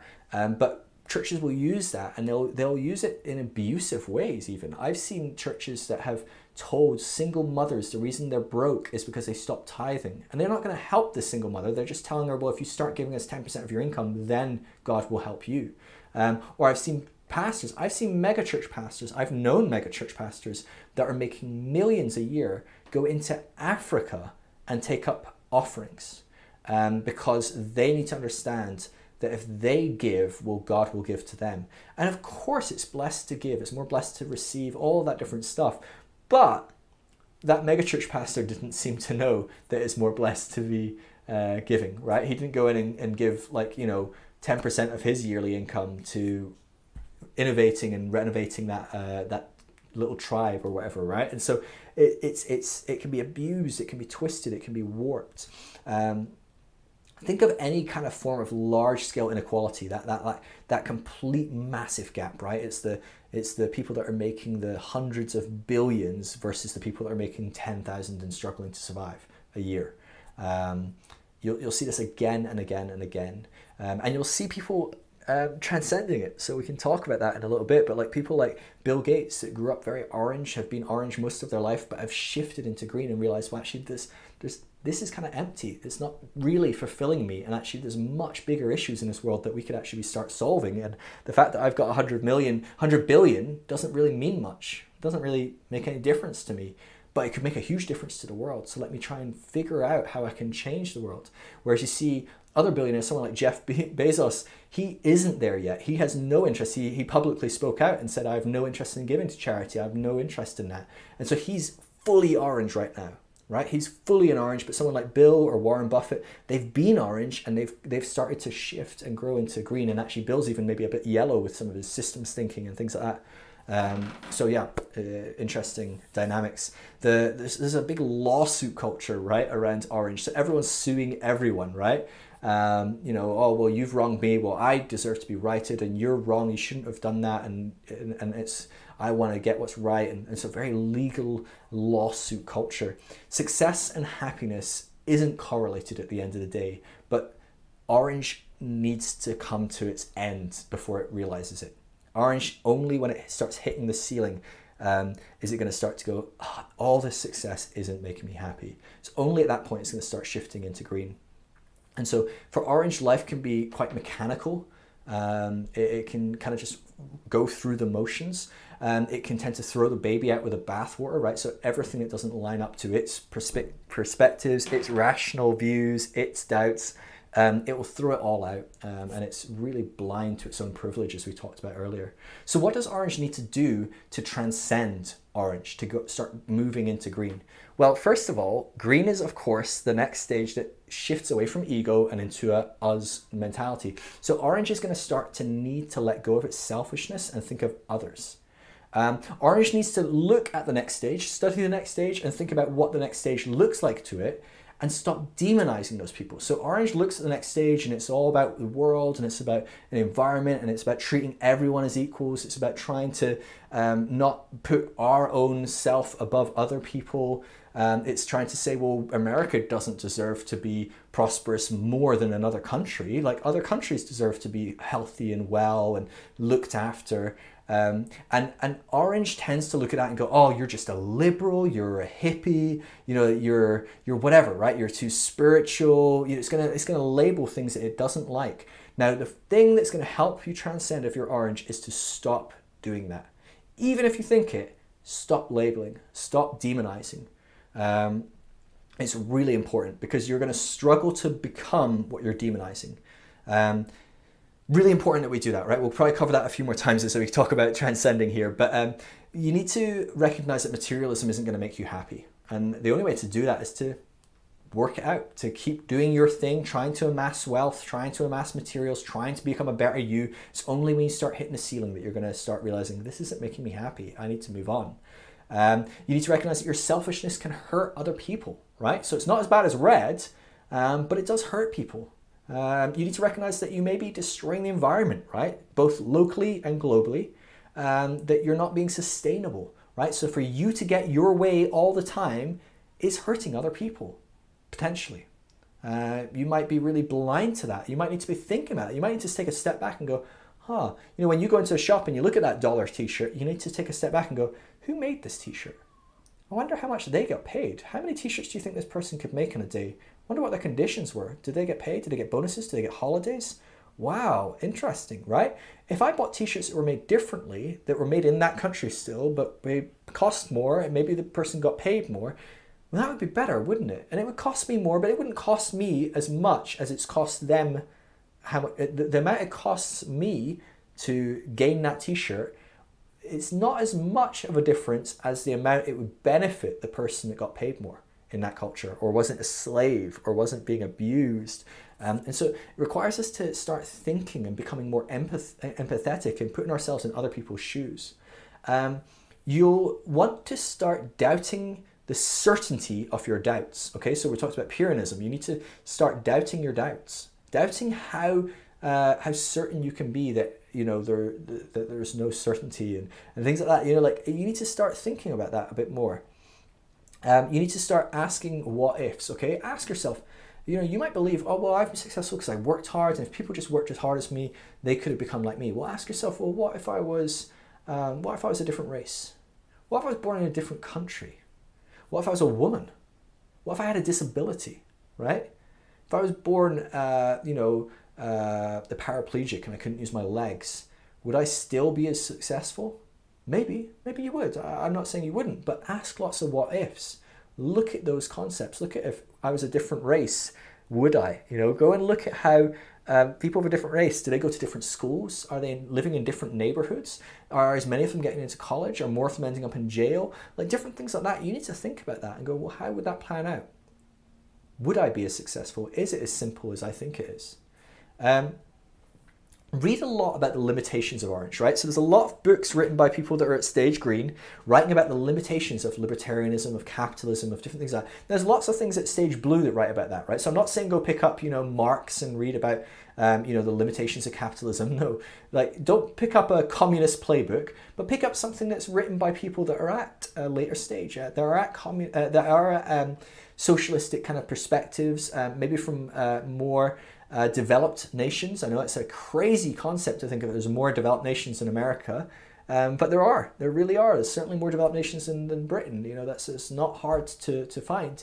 Um, they are out there, and so start looking at some of these these topics. Look at these uh, discussions. Look at people that have studied this more than you that are pointing out the limitations of green of, of orange, and read in depth about the pros and the, the, the, the good things about green because they will start to you'll start to see how that can help you with your limitations. Stop demonizing green is a huge one, all right? So we talked about that, and I'm going to keep mentioning that again and again and again. Uh, always look for how you're demonizing other stages and do your best to stop demonizing them because it's going to hold you back every time you demonize a stage you need to move into. Um, ask, uh, does all this new stuff and all these new successes make me any happier? Think about that, pause about that. When you get bored of your brand new iPhone you got, think, oh, how long did that make me happy for? Gosh, it was only a couple of weeks and I was kind of bored and I wanted something new. Like, is this really worth it? Is this worth the thousand dollars that iPhone cost? Is it worth the the people that were uh, you know enslaved in a factory to build it uh, that we don't like to talk about? But you know this is how a lot of our cell phones are made, um, especially uh, certain bigger brands. Um, you know we don't want to talk about it. We don't look at it, and we certainly don't want to think, well, was that really worth the cost that it cost someone else? Um, ask what will that cost cost someone else, right? Ask uh, what that success costs people right? What does it cost me? What does it cost other people? What does it cost the world, right? Is it costing the world something? So if you're, you know, drilling for oil every day and we've already started to move into renewable energies, nuclear, different things that cost less of the environment of other people, stop and go, well, okay, yeah, this might cost me, this might gain me a little bit less money. But long term, would it be better? Would it be more beneficial?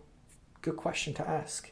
Um, notice the limits of science and technology. Notice there are certain things that science and technology can't do. They can't necessarily make you a happy person.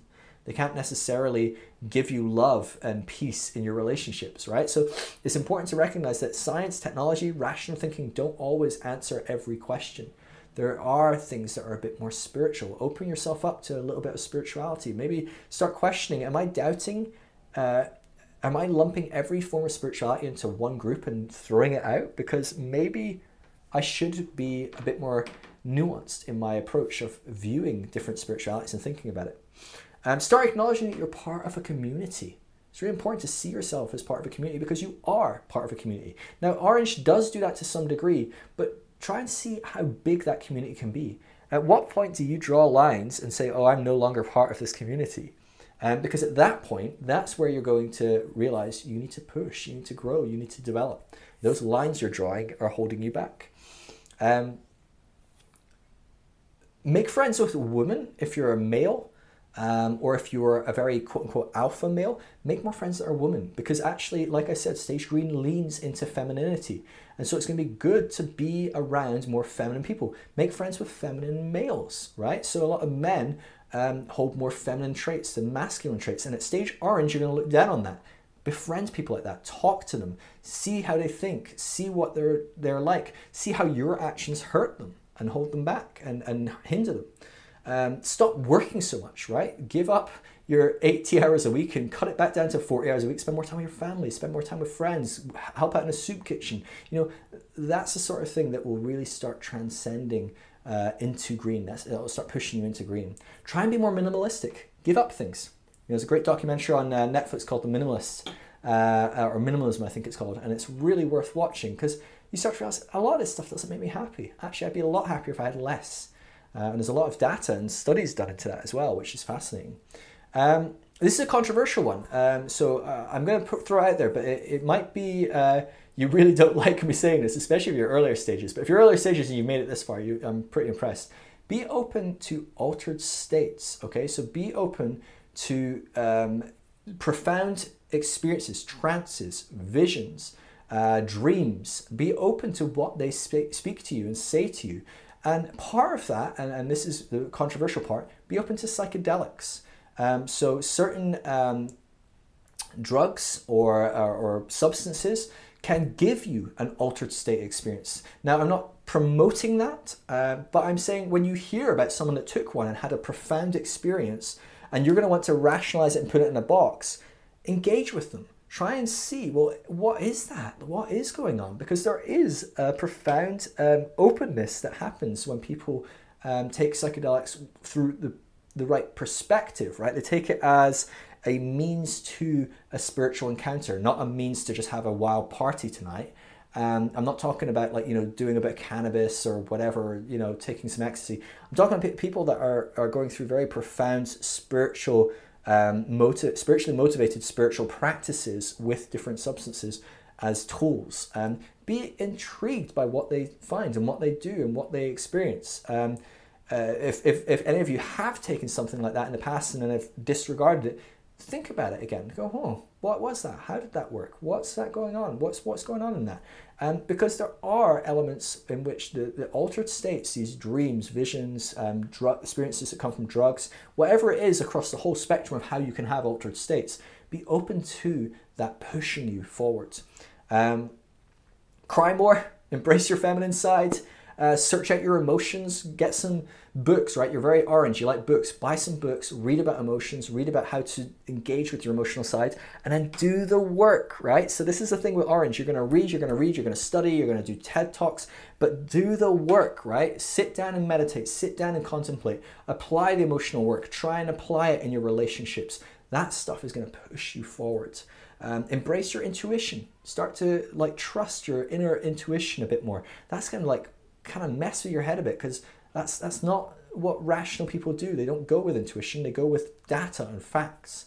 Um, cut out social media and TV, these things that feed into that materialism and that success mentality and that wealth and you know all that possession grabbing.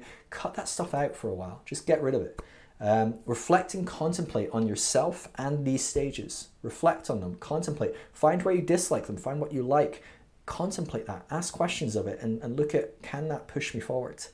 Um, generally speaking, something that can be a big factor that pushes people forward, um, and, and I don't wish this on anyone, but you may find this helps, is a health crisis.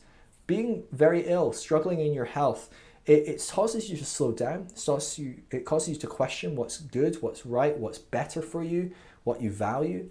Um, or burning out from overworking can be a huge thing that causes people to grow and develop. And so be aware that uh, if you don't be proactive about these things, often you're going to work yourself to a health problem or burnout.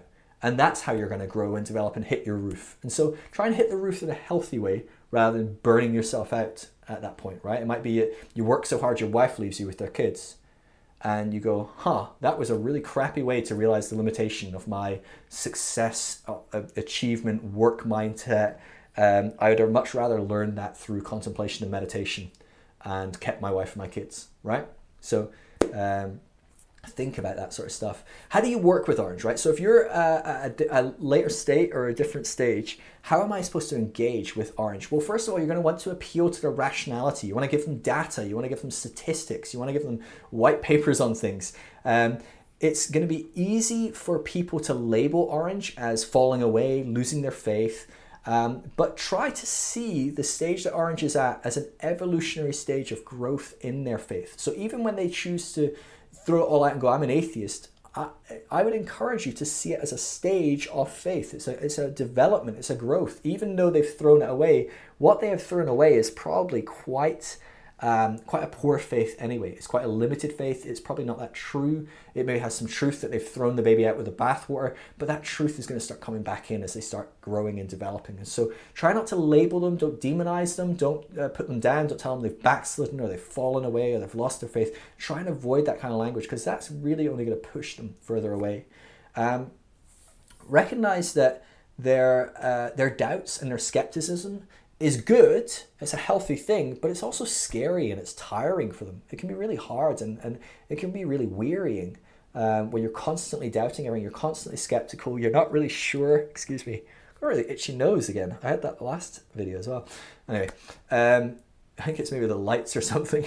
Um, recognize that it's really scary for them to live in this place. It's really hard for them to live without certainty, especially when they've come from blue where it was all about certainty. To go from certainty to no certainty, it's a hard transition. Um, recognize that blue and green will trigger them to bits, okay? So avoid things like religion, creationism, religious language, superstition, the new age, uh, mysticism, hippies, you know, being uh, being perceived like that and then coming across like those things is going to put them off. Talking about alternative medicine and, and hippie ideas and things like that, or talking about the flat earth, or, you know, like these two different spectrums of, of what will really just piss off someone that's orange. Um, so try and um, avoid that kind of stuff. Um, anything that it considers as false and writes off, you know, try not to be. Um, try not to come across as someone that's an irrational thinker, but instead come across as someone that um, is uh, being rational and being scientific and, and things like that. Um, they're going to be really pissed off by other things that are stage green, like um, social justice warriors, feminism, uh, people that talk about their privilege. They don't like that at all. They see that as all negative. They can't see that it's more complex and nuanced, um, and so they see these um, these things as quite negative. So try and avoid some of that language. If you're orange listening to this, recognize that that pisses you off and think why what's going on there am I really against women being equal to men? Am I really against people wanting everyone in this world to have um, a healthy life where they have uh, full human rights, where they are given a freedom to, to make their own life and be their own person? Am I really against that? Um, am I really against uh, you know black people having less of an advantage uh, and less of a an opportunity in life than white person in a certain area? Am I really against that? Is that really something I'm against that should be qualifying this anger? Probably not, right? So, what is that? Why am I getting so aggressive about it? And actually, is that something that I probably need to explore and, and move into? Um, they hate people, Orange hate people that take too long to get to the point. I get really pissed off by this. I know I've probably given you way too long to get to the point as well. And I'm not sure there's a point. There's all the point. All this video is a point. Um, so hopefully it's not bothers you too much. But but I know I get really annoyed by people that just waffle, and I'm like, what are you saying? Just say the thing that matters and stop talking. Really annoys me. Um, and so people, if you're working with Stage Orange, try and be succinct, get to the point, make a point clearly, not just ramble. That drives them insane. Uh, people that lack a vision and a strategy drive people at Stage Orange insane. Um, people that don't desire to rise to the top and be successful and achieve that really annoys stage orange. And so um, try not to like um, make too much of a point of that you know? Try not to make a, a, big point and highlight how wrong orange is for doing it because orange isn't wrong for doing it. That's where they're at and that's what they value. Um, try to uh, try to recognize orange values uh, action. They don't like people that have a lack of action and are too emotional touchy feely uh, relationship orientated. Um, and so try and strike a balance there. Try and encourage them into more relationship, trying to encourage them to engage with their emotions, but don't be too emotional. Don't be too relational to the point where it interacts and it interferes, sorry, not interacts, it, it interferes with their ability to be successful because they're going to really resent you. They're going to really hate that. Um, and so, yeah, be really careful with how you're dealing with stage orange because they're really going to struggle. They're going to demonize green, they're going to demonize blue, um, and so if you're stage green, you're going to really struggle to, to come alongside stage orange. Uh, and it's only as they themselves become a bit more green that you're going to really be able to start pulling them in and encouraging them to grow. Um, it, unless you're stage yellow, you're going to find this really hard um, to, to, to help a stage uh, orange grow. But of course, stage orange already thinks it's yellow. Um, and so if it acknowledges green, it thinks it's beyond green, um, generally speaking. And if not, it won't acknowledge green at all. It will just think whoever is green is just someone that's further behind in the process. So recognize that they do not like the fact that you exist, they don't want you to exist, um, and they don't want to become you. Uh, it's a really hard dynamic to, to work with, and it requires real, uh, real subtlety and intentionality to engage well with someone at this stage. Um, but I believe in you. I really do. All right, let's finish up there. That was stage orange, and I'll see you next time for stage green. Bless you guys. All right, that was Stage Orange. Hope you enjoyed that. We'll see you next week for Stage Green, which is going to be uh, probably the first stage that's really going to push the majority of people listening to uh, this podcast, and it pushes me a lot, Stage Green, and really challenges a lot of my orange uh, psyche. And so, um, yeah, it's going to be great, and I'm, I'm really hope uh, looking forward to that. I hope hope you're looking forward to that. Um, as always, you can shoot me a message on Instagram. I'm just at Phil Drysdale if you've got questions or any uh, comments, anything like that. Um, you can watch the entire series over on thegracecourse.com. If you can't wait for the next week's uh, podcast, they're all available there um, immediately, along with teaching on dozens and dozens of other topics. Um, you can also partner with uh, what I'm doing on thegracecourse.com, a bit like a Patreon or whatever. You can um, give as little as $5 a month, and that helps me uh, keep all my resources for free, help me continue to be able to put the time in to study and, and, and learn and, and do the, the, the hard graft work so I can build these uh, materials for you guys. Um, so if you want to do that, that'd be greatly appreciated. But there's never any obligation or expectation of that. You're, you're free to enjoy all this stuff completely free. Um, anyway, I'll see you next week for stage green. Love you guys.